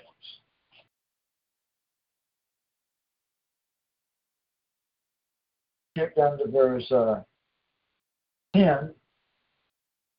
Do you not believe that I'm in the Father and the Father is in me? The words that I say, I do not speak on my own authority, but the Father abiding in me does his work. The Father in him was his spirit, his spirit inside the flesh. The Father was the soul of Jesus. Verse 11, believe me that I'm in the Father and Father in me. Otherwise, believe because of the works themselves. Amen, amen. I say to you, he who entrusts his soul to me, entrust his soul to me. Not to another, not to a third, not to a second, but to him. He's calling himself God. He's calling himself the Father. The works that I do, he do also. And greater than these will he do because I go to the Father. He's just saying that that partition of God that part of God has got to go back to heaven, where he belongs, where he was before, as the Bible says. Verse 13, whatever you ask in my name, in his name, not in somebody else's name. Amen. In my name. That will I do. I do, not somebody else do. So that the Father may be glorified in the Son, in the Son, or in the flesh. Verse 14, if you ask me anything in my name, I will do it. If you love me, you would keep my commandments. He didn't say, God's commandments, Father's commandments. He's saying, My commandments, my commandments. He's calling himself God. He's calling himself the Father. And he's not separating God from himself. Verse 16, I will ask the Father, he would give you additional advocate. But here the Alpha and Omega Bible translates it rather than another comforter, is more accurately translated as more advocate or additional advocate or more advocate that I may be with you forever. Notice it says that I may be with you forever rather than the Holy Spirit, the Holy Ghost, or the Father. So when you get baptized and you receive the Holy Ghost of Jesus in you, the presence of God, to dwell inside you, who is it? Well, we know it's the Holy Ghost. It says that over and over. And yet, right here, it says that it's Jesus. So, Jesus and the Holy Ghost are one and the same Spirit. We're baptized, Mark 16, 16, we must be baptized, but there's another verse that says, baptized into Christ Jesus. Baptized into Christ Jesus, the Bible says. So if we're baptized into Christ Jesus, and then another verse says we're baptized in one Spirit, then we're baptized into the, the Spirit of Jesus. And so that makes him the Holy Ghost. A ghost is a person that died but is not sleeping. Still walking around, still talking, looking, seeing things, interacting. That's Jesus, that's the Holy Ghost. And yet the Holy Ghost is not a separate person. It is the soul of Jesus that died is still walking around. Amen? The Holy Ghost and Jesus are not two different spirits. They're the same. So is the Father, all three. All three are not three people. It is three manifestations of God. I would even give you a fourth manifestation of God. Melchizedek. He was God without beginning, without end, without father, parent, or, anything else as far as origin. He was God. He was also the pillar of fire and the pillar of cloud. So that's a fifth manifestation of God. He was also the man that wrestled with Jacob all night long. So there's a sixth manifestation of God. Amen. He was also the fire at the burning bush. There is a seventh manifestation of God. And we could go on and on and on and on and on. But he he he is not multiple gods or multiple persons. Amen. He just manifested manifested himself in different ways at different times, in different measurements. Amen. And the last measurement for the wicked will be the lake of fire. Amen. That lake of fire, everybody thinks the lake of fire is just a swimming hole, a ocean of fire down inside the earth. But the lake of fire is actually God's presence, unhindered, unfiltered presence of God that's going to envelope the entire earth when the judgment is declared about who would live and who would die in that fire.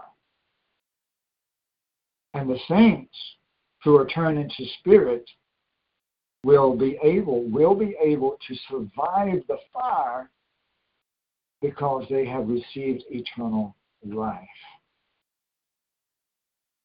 But the devil and his fallen angels and all the wicked will be devoured and destroyed and will die in that lake of fire. They will die. there will not be a devil and wicked people living forever because Romans 6:23 says that the wages of sin is death, but the gift of God is eternal life. And yet all of your Babylonian, not all of them, but most Babylonian churches declare that you're going to have eternal life in hell, in the earth, in a fire that's not even God, and be tortured by computer printers or pitchforks for the rest, for all eternity. Or maybe a nagging wife for all eternity. But the truth is, God is the consuming fire. Amen. God is the consuming fire. He is the consuming fire, and there should be nothing left. Malachi 4. It shall burn up, God shall burn up the root and the branch. The wicked will be ashes under our feet in that day, day the Lord Almighty. Amen. Praise God. Read the Bible. Read the Bible. Let's go back to John 14 here. What verse was I at? 16, bottom of the page. All right, verse 16. He's given us more advocate. The word advocate is a legal term. That means that he knows the law. Amen. He knows the law and he stands for us as a attorney representing that our guilt has been paid for. The fine has been paid. We don't have to go to jail for our sins. We don't have to suffer the second death. The Bible calls it the second death at the lake of fire. We don't have to be given the verdict of death, eternal death, because God paid the price for us. Jesus himself, our own lawyer, our own attorney, attorney paid our fine to where we do not have to be sentenced into the death sentence. This is what this means. He is our attorney for the Father because he came in the flesh to save sinners. Amen. It's not a different person. He is. He is that attorney. He is that advocate. He is that manifestation of God. That's not a separate person. Verse 17, the Spirit of truth. Remember, we're baptized into Christ. We're baptized into one Spirit, and that is the Spirit of truth.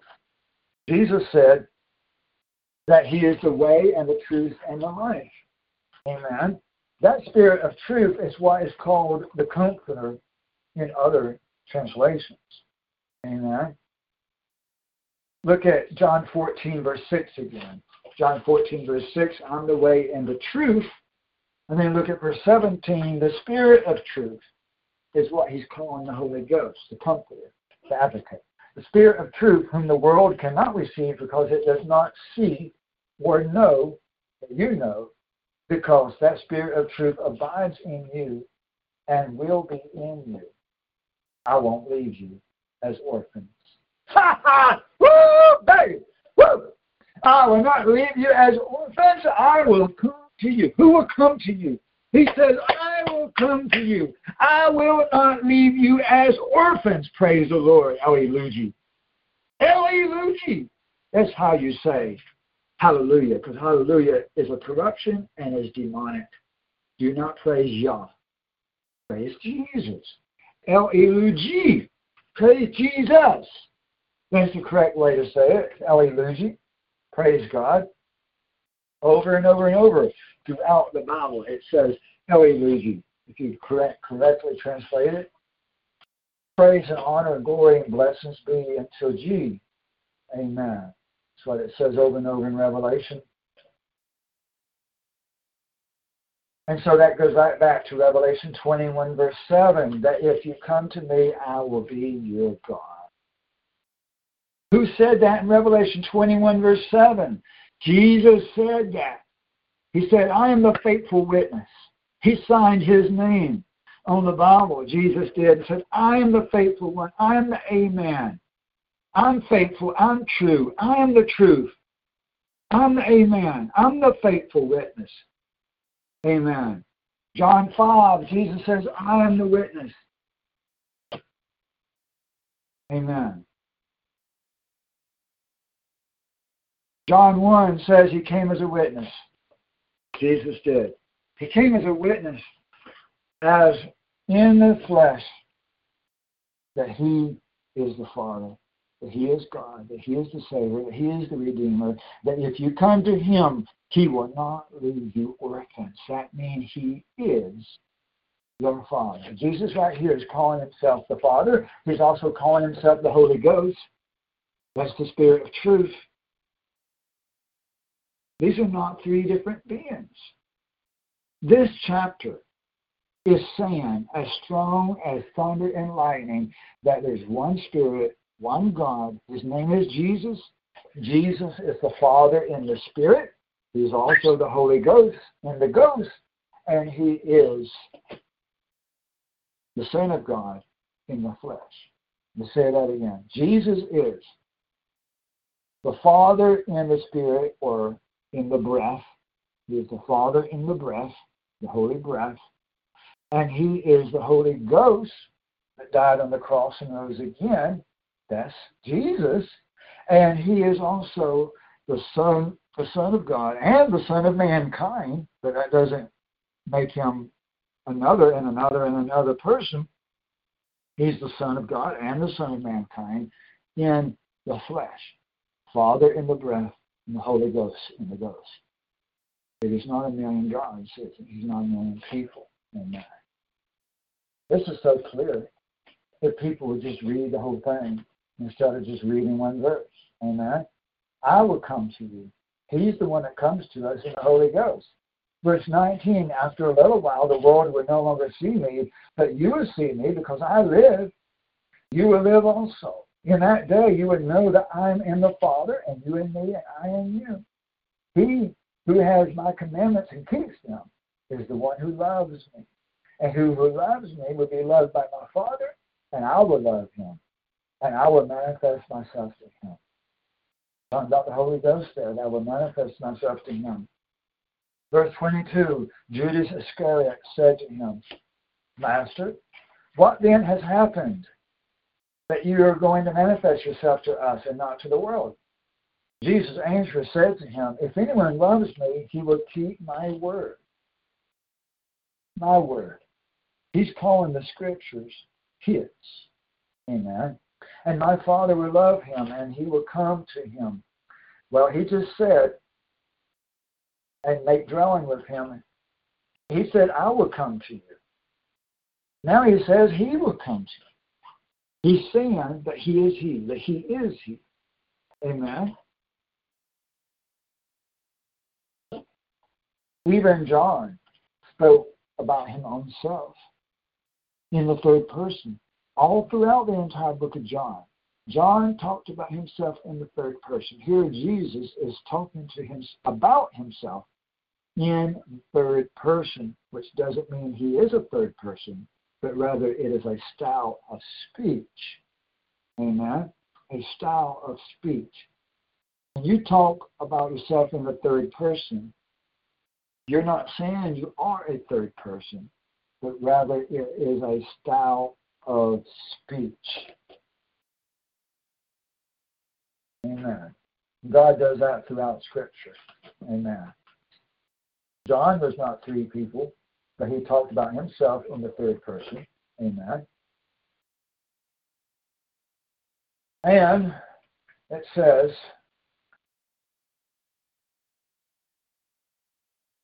verse 24, He who does not love me does not keep my words.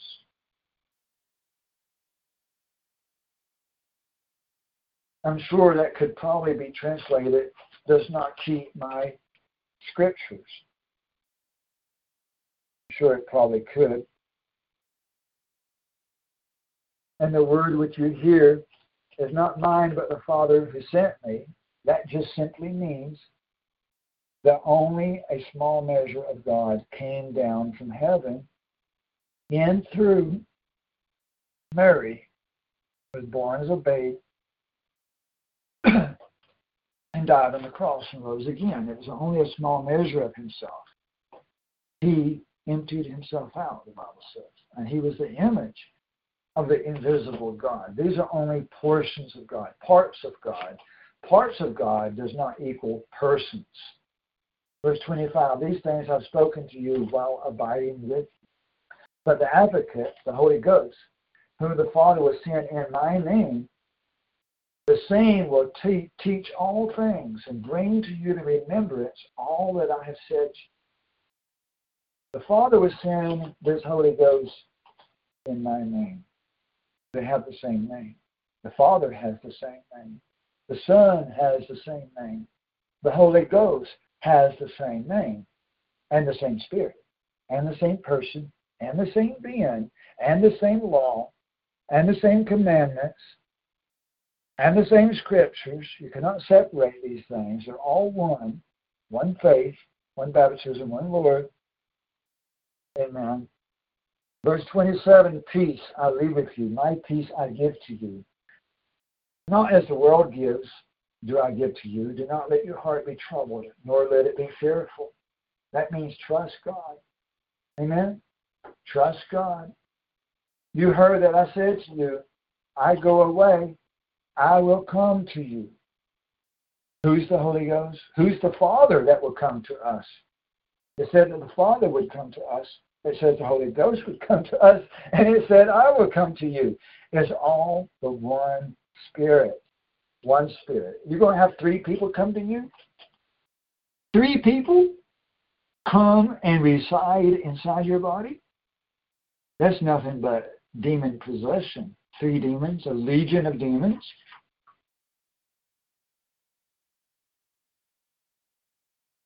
This is clear that the Father, the Son, and the Holy Ghost are all coming to us, but they are not three. They are one. They are the one same Spirit. As the Bible says over and over, the one Spirit, the one Spirit, the one Spirit, the one Spirit, the one Spirit, over and over. Amen? Verse 28, you heard that I said I'd go, I'll come. If you love me, you would have rejoiced because I go to the Father, for the Father is greater, a greater measure than what came in the flesh. 29, I've told you before it happens, so that when it happens, you may believe. Again, that's a quotation, basically, of Isaiah and Amos. And then verse 30, I, well, we start right there. So, God is good. I don't think we can get more clear. You just got to get out of your mind that the Father is six foot tall, and the Son is six foot tall, and the Holy Ghost is six foot tall, because the reality is is that these are different roles. Even as King was a role, a manifestation, even as the burning bush was a manifestation, even as the man that wrestled with Jacob, even as the pillar of fire and the pillar of cloud by day and night, was manifestations of God, but all the one same Spirit. Amen.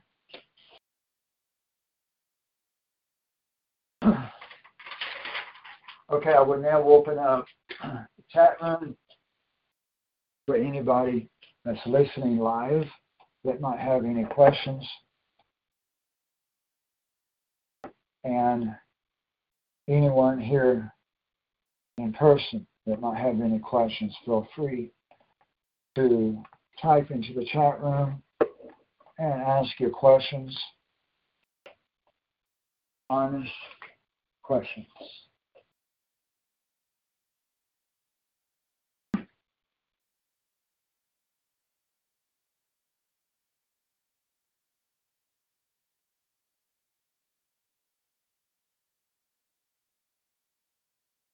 And while I give people time to type any questions you may have, I will mention that since this is the 12th month, the ninth day of the 12th month, that February 25th will be the 14th of the 12th month. The book of Esther tells us to observe, observe turn on the 14th and 15th day of the 12th month. However, the situation is that this month or this year, this year we're going to have a 13th month. And if we look at Daniel 12, talking about 1290 days, that 1290 is a 30 day difference from what the Bible repeatedly talks about the Great Tribulation being 1260. So we have a 30 day difference between Purim and Passover. If we observe Purim in this year, in the 12th month, and then we have a 13th month, then you have 60 days, not 30, between Purim and Passover. So I do believe that there is allowance by God for the people that did sit at one time in Moses' seat, as Jesus himself said, that the scribes and Pharisees at that day and time did sit in the seat of Moses to be able to make certain decisions, certain decisions. Um, and I believe that it's a decision that makes sense to observe Purim in the final month of the year, even though Esther says the 12th month. However, to be on the safe side, I believe that it would be acceptable and good for us in our own personal homes and your own personal life to observe Purim as a day of feasting and celebration this month, Thursday and Friday, as a time to have an extra meal, maybe say extra prayer, maybe read Bible a bit more, to observe it just to be on the safe side and still yet have Purim next month as well. As far as right now, we're not going to have a worship service uh, Thursday or Friday, that I might change my mind on that. I'm going to pray about it some more. But we would definitely, definitely have services next month on the Purim of the 13th month. And welcome anybody to chat with me or email about this additional, if you want more additional edification, questioning, I'm open, very open to that. Now, AJ had a different question and he types into the chat room about asking about um, these women that are feminists that do not accept their role of submission to the man. Can they be baptized? And that's a very good question, brother. Decipher, very good question.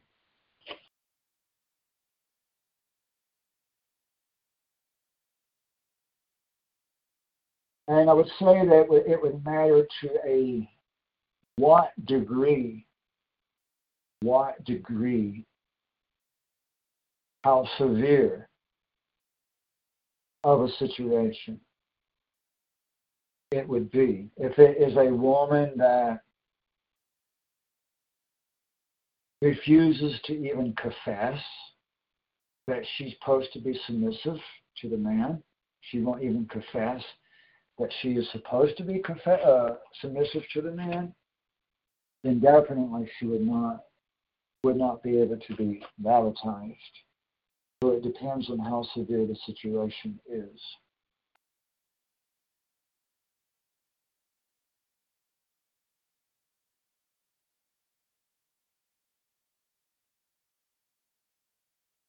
I would leave that up to personal counseling.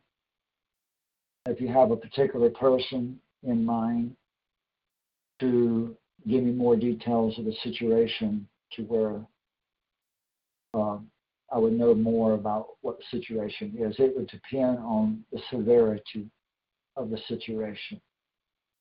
But it's definitely God's will and the scriptures for women to submit themselves to the men in every aspect. Women to the husband, the uncles, to the pastors, to whoever the male leaders are. There's definitely God's will. We know that. Amen. Um, and they must be willing to do that to a certain extent. Um, I would not baptize a woman that calls herself uh, apostle because that would be an extreme level of feminism. I would not baptize a woman that calls herself apostle. I would not baptize a woman that um,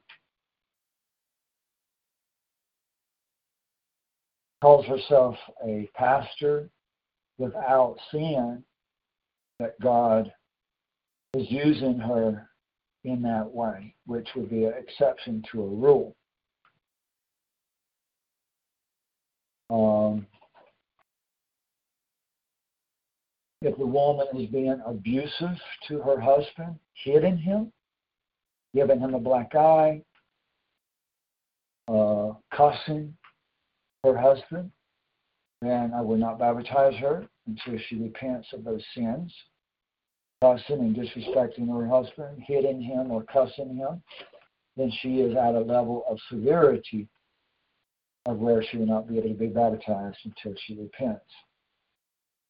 So it just depends on how severe the situation is. Any other questions about anything?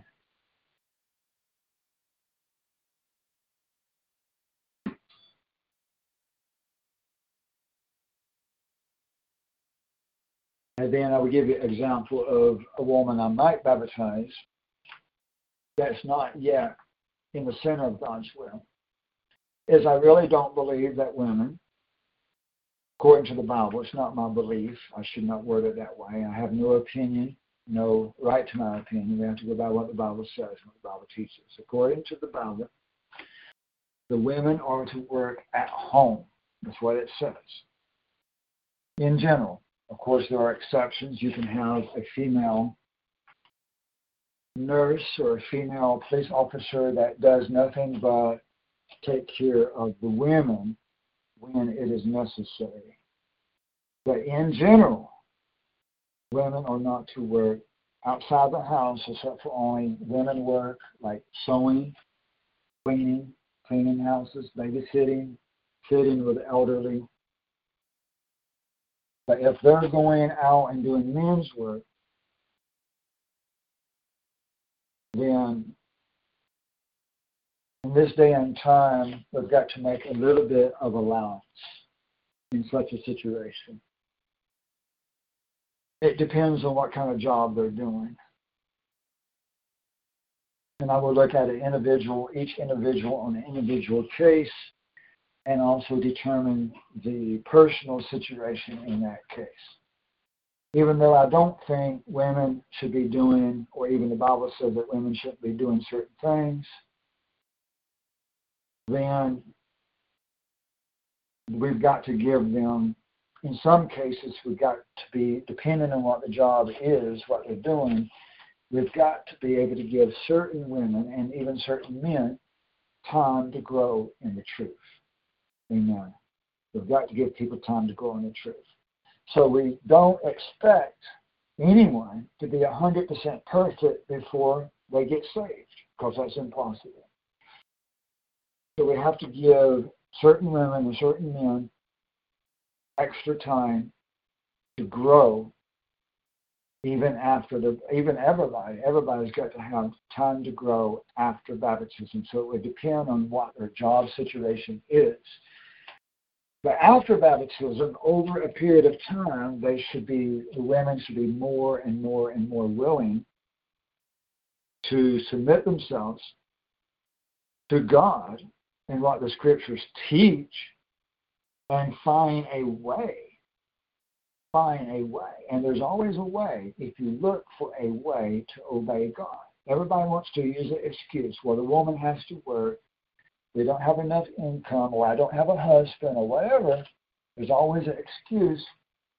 But if you look for a way and pray about it and fast about it and seek how to obey the scriptures, God will eventually make a way. Amen. One way or another. Whether it's welfare, Social Security, an uncle, a brother, a son, a grandson, pastor, something, something would be provided for that woman if she decided to not work, or at least for the majority of time. There might be time periods that there would be an exception, and there might even be some women that there would be an exception. Amen. I'm talking in general in general terms. We have to weigh each situation on its own merit, each individual situation. Amen. Okay, I will close down the chat room and I thank you everybody for listening. I appreciate everyone for listening. And of course, we'll be back next Saturday at the same time at 2 o'clock in the afternoon Eastern Time. Praise the Lord. Uh, and I will say also, if you've been having problems listening, if it's been cutting out on you, maybe next week try a different browser, okay? Because it, it works better, different browsers, okay? So if it's been cutting out, if you're not being able to hear the whole sermon, if it's echoing, if you hear my voice twice, or anything other problems with this broadcast, try a different browser next week. For example, you might you may have been using Firefox Mozilla. Try a different browser. Try the, the Brave browser next week. Or if you was using Brave browser, try Firefox or something else. Try a different browser next week if you was having some kind of difficulty. Um, and this sermon has been recorded so that you can listen to it later. If you did miss anything, if you missed something, you came in late, or the internet is giving you problems the internet, or your browser is giving you problems, whatever the case may be, you can listen to the sermon. It's been recorded, and you can visit the website to find the recordings and to find also the article about the Trinity that would give you all the verses I gave you and more and other points. Okay? And that's at I saw the light ministries.com. I saw the light ministries.com. And I got to say one more thing, and this is extremely important.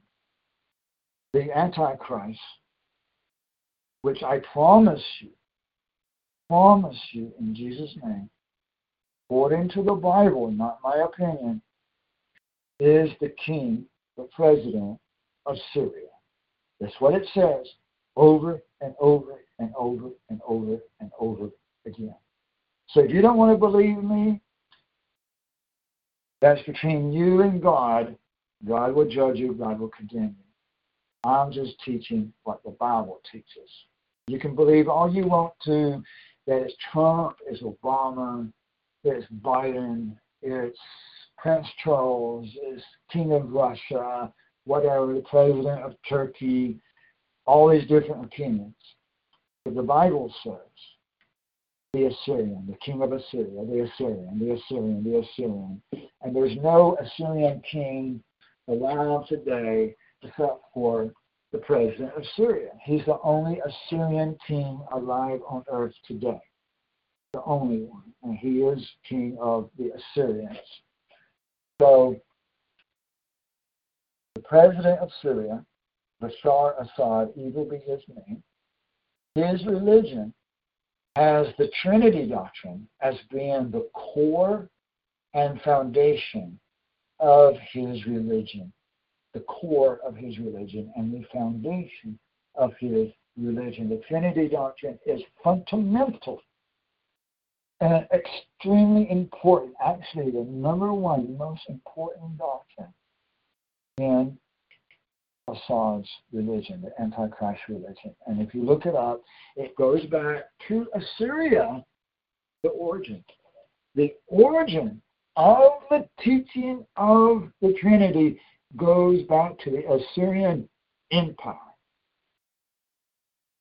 And what came out of Assyria? Christmas and Easter and the Trinity came out of Assyria.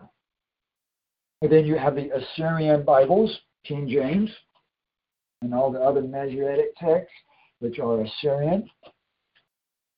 There's nothing good that comes out of Assyria. But everybody wants to stay with the Assyrian Bible and Assyrian Christmas and Assyrian Easter and Assyrian Trinity, and then say that it's the truth and it's nothing but a lie. And I'm telling you the truth. I'm telling you what the Bible teaches. You got to be willing to let the truth change your false opinion. Amen. So you're going to see the two horns of the false prophet, Pope Benedict and Pope Francis. Evil be their names. Two horns of the false prophet and Assad, three beings, three persons, claiming to be God. And that's the purpose of the Trinity doctrine. The reason that you have been taught the Trinity doctrine by religion is so that you will worship the Antichrist and both popes. That is the express purpose, the purpose for the Trinity doctrine existing within the churches of mankind. That is the purpose of the Trinity doctrine. So that you will worship the Antichrist and the two horns of the false prophet. It is core, foundational, fundamental, and extremely important to the Antichrist that you believe in a three person, three people as God. So this is not a light thing. This is not a light thing. Nobody can be baptized who believes in the Trinity doctrine.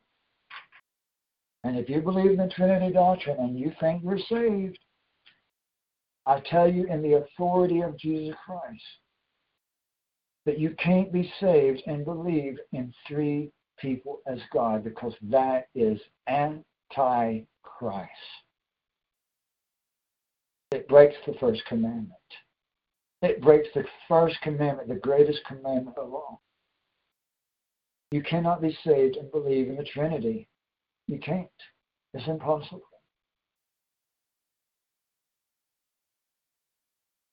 So remember that, men, when you baptize people in the future. Make for sure that you ask people, do they believe? Do you believe in Trinity? Because if they say they believe in the Trinity, you cannot baptize them. I don't care how much money that they have given to the church, how many tithes that they have paid, how fancy their long robe is. I don't care if they're strict in their religion, legalistic, and I don't care if they are circumcised. If they believe in the Trinity, they cannot be baptized. No exceptions, period. Amen. Until they repent of that demonic teaching. And it is demonic to the core. Amen. The Lord is one. Amen. Praise Jesus. Okay. I'll let you all go. Love you very much. God bless everyone that stayed and listened. In Jesus' name, amen. It is Ryan here, and I have a question for you. What do you do when you win? Like, are you a fist pumper, a woohooer, a hand clapper, a high fiver? I kind of like the high five, but if you want to hone in on those winning moves, check out Chumba Casino. At ChumbaCasino.com, choose from hundreds of social casino style games for your chance to redeem serious cash prizes. There are new game releases weekly, plus free daily bonuses. So don't wait. Start having the most fun ever at ChumbaCasino.com. No purchase necessary. VGW. Void were prohibited by law. See terms and conditions. 18 plus.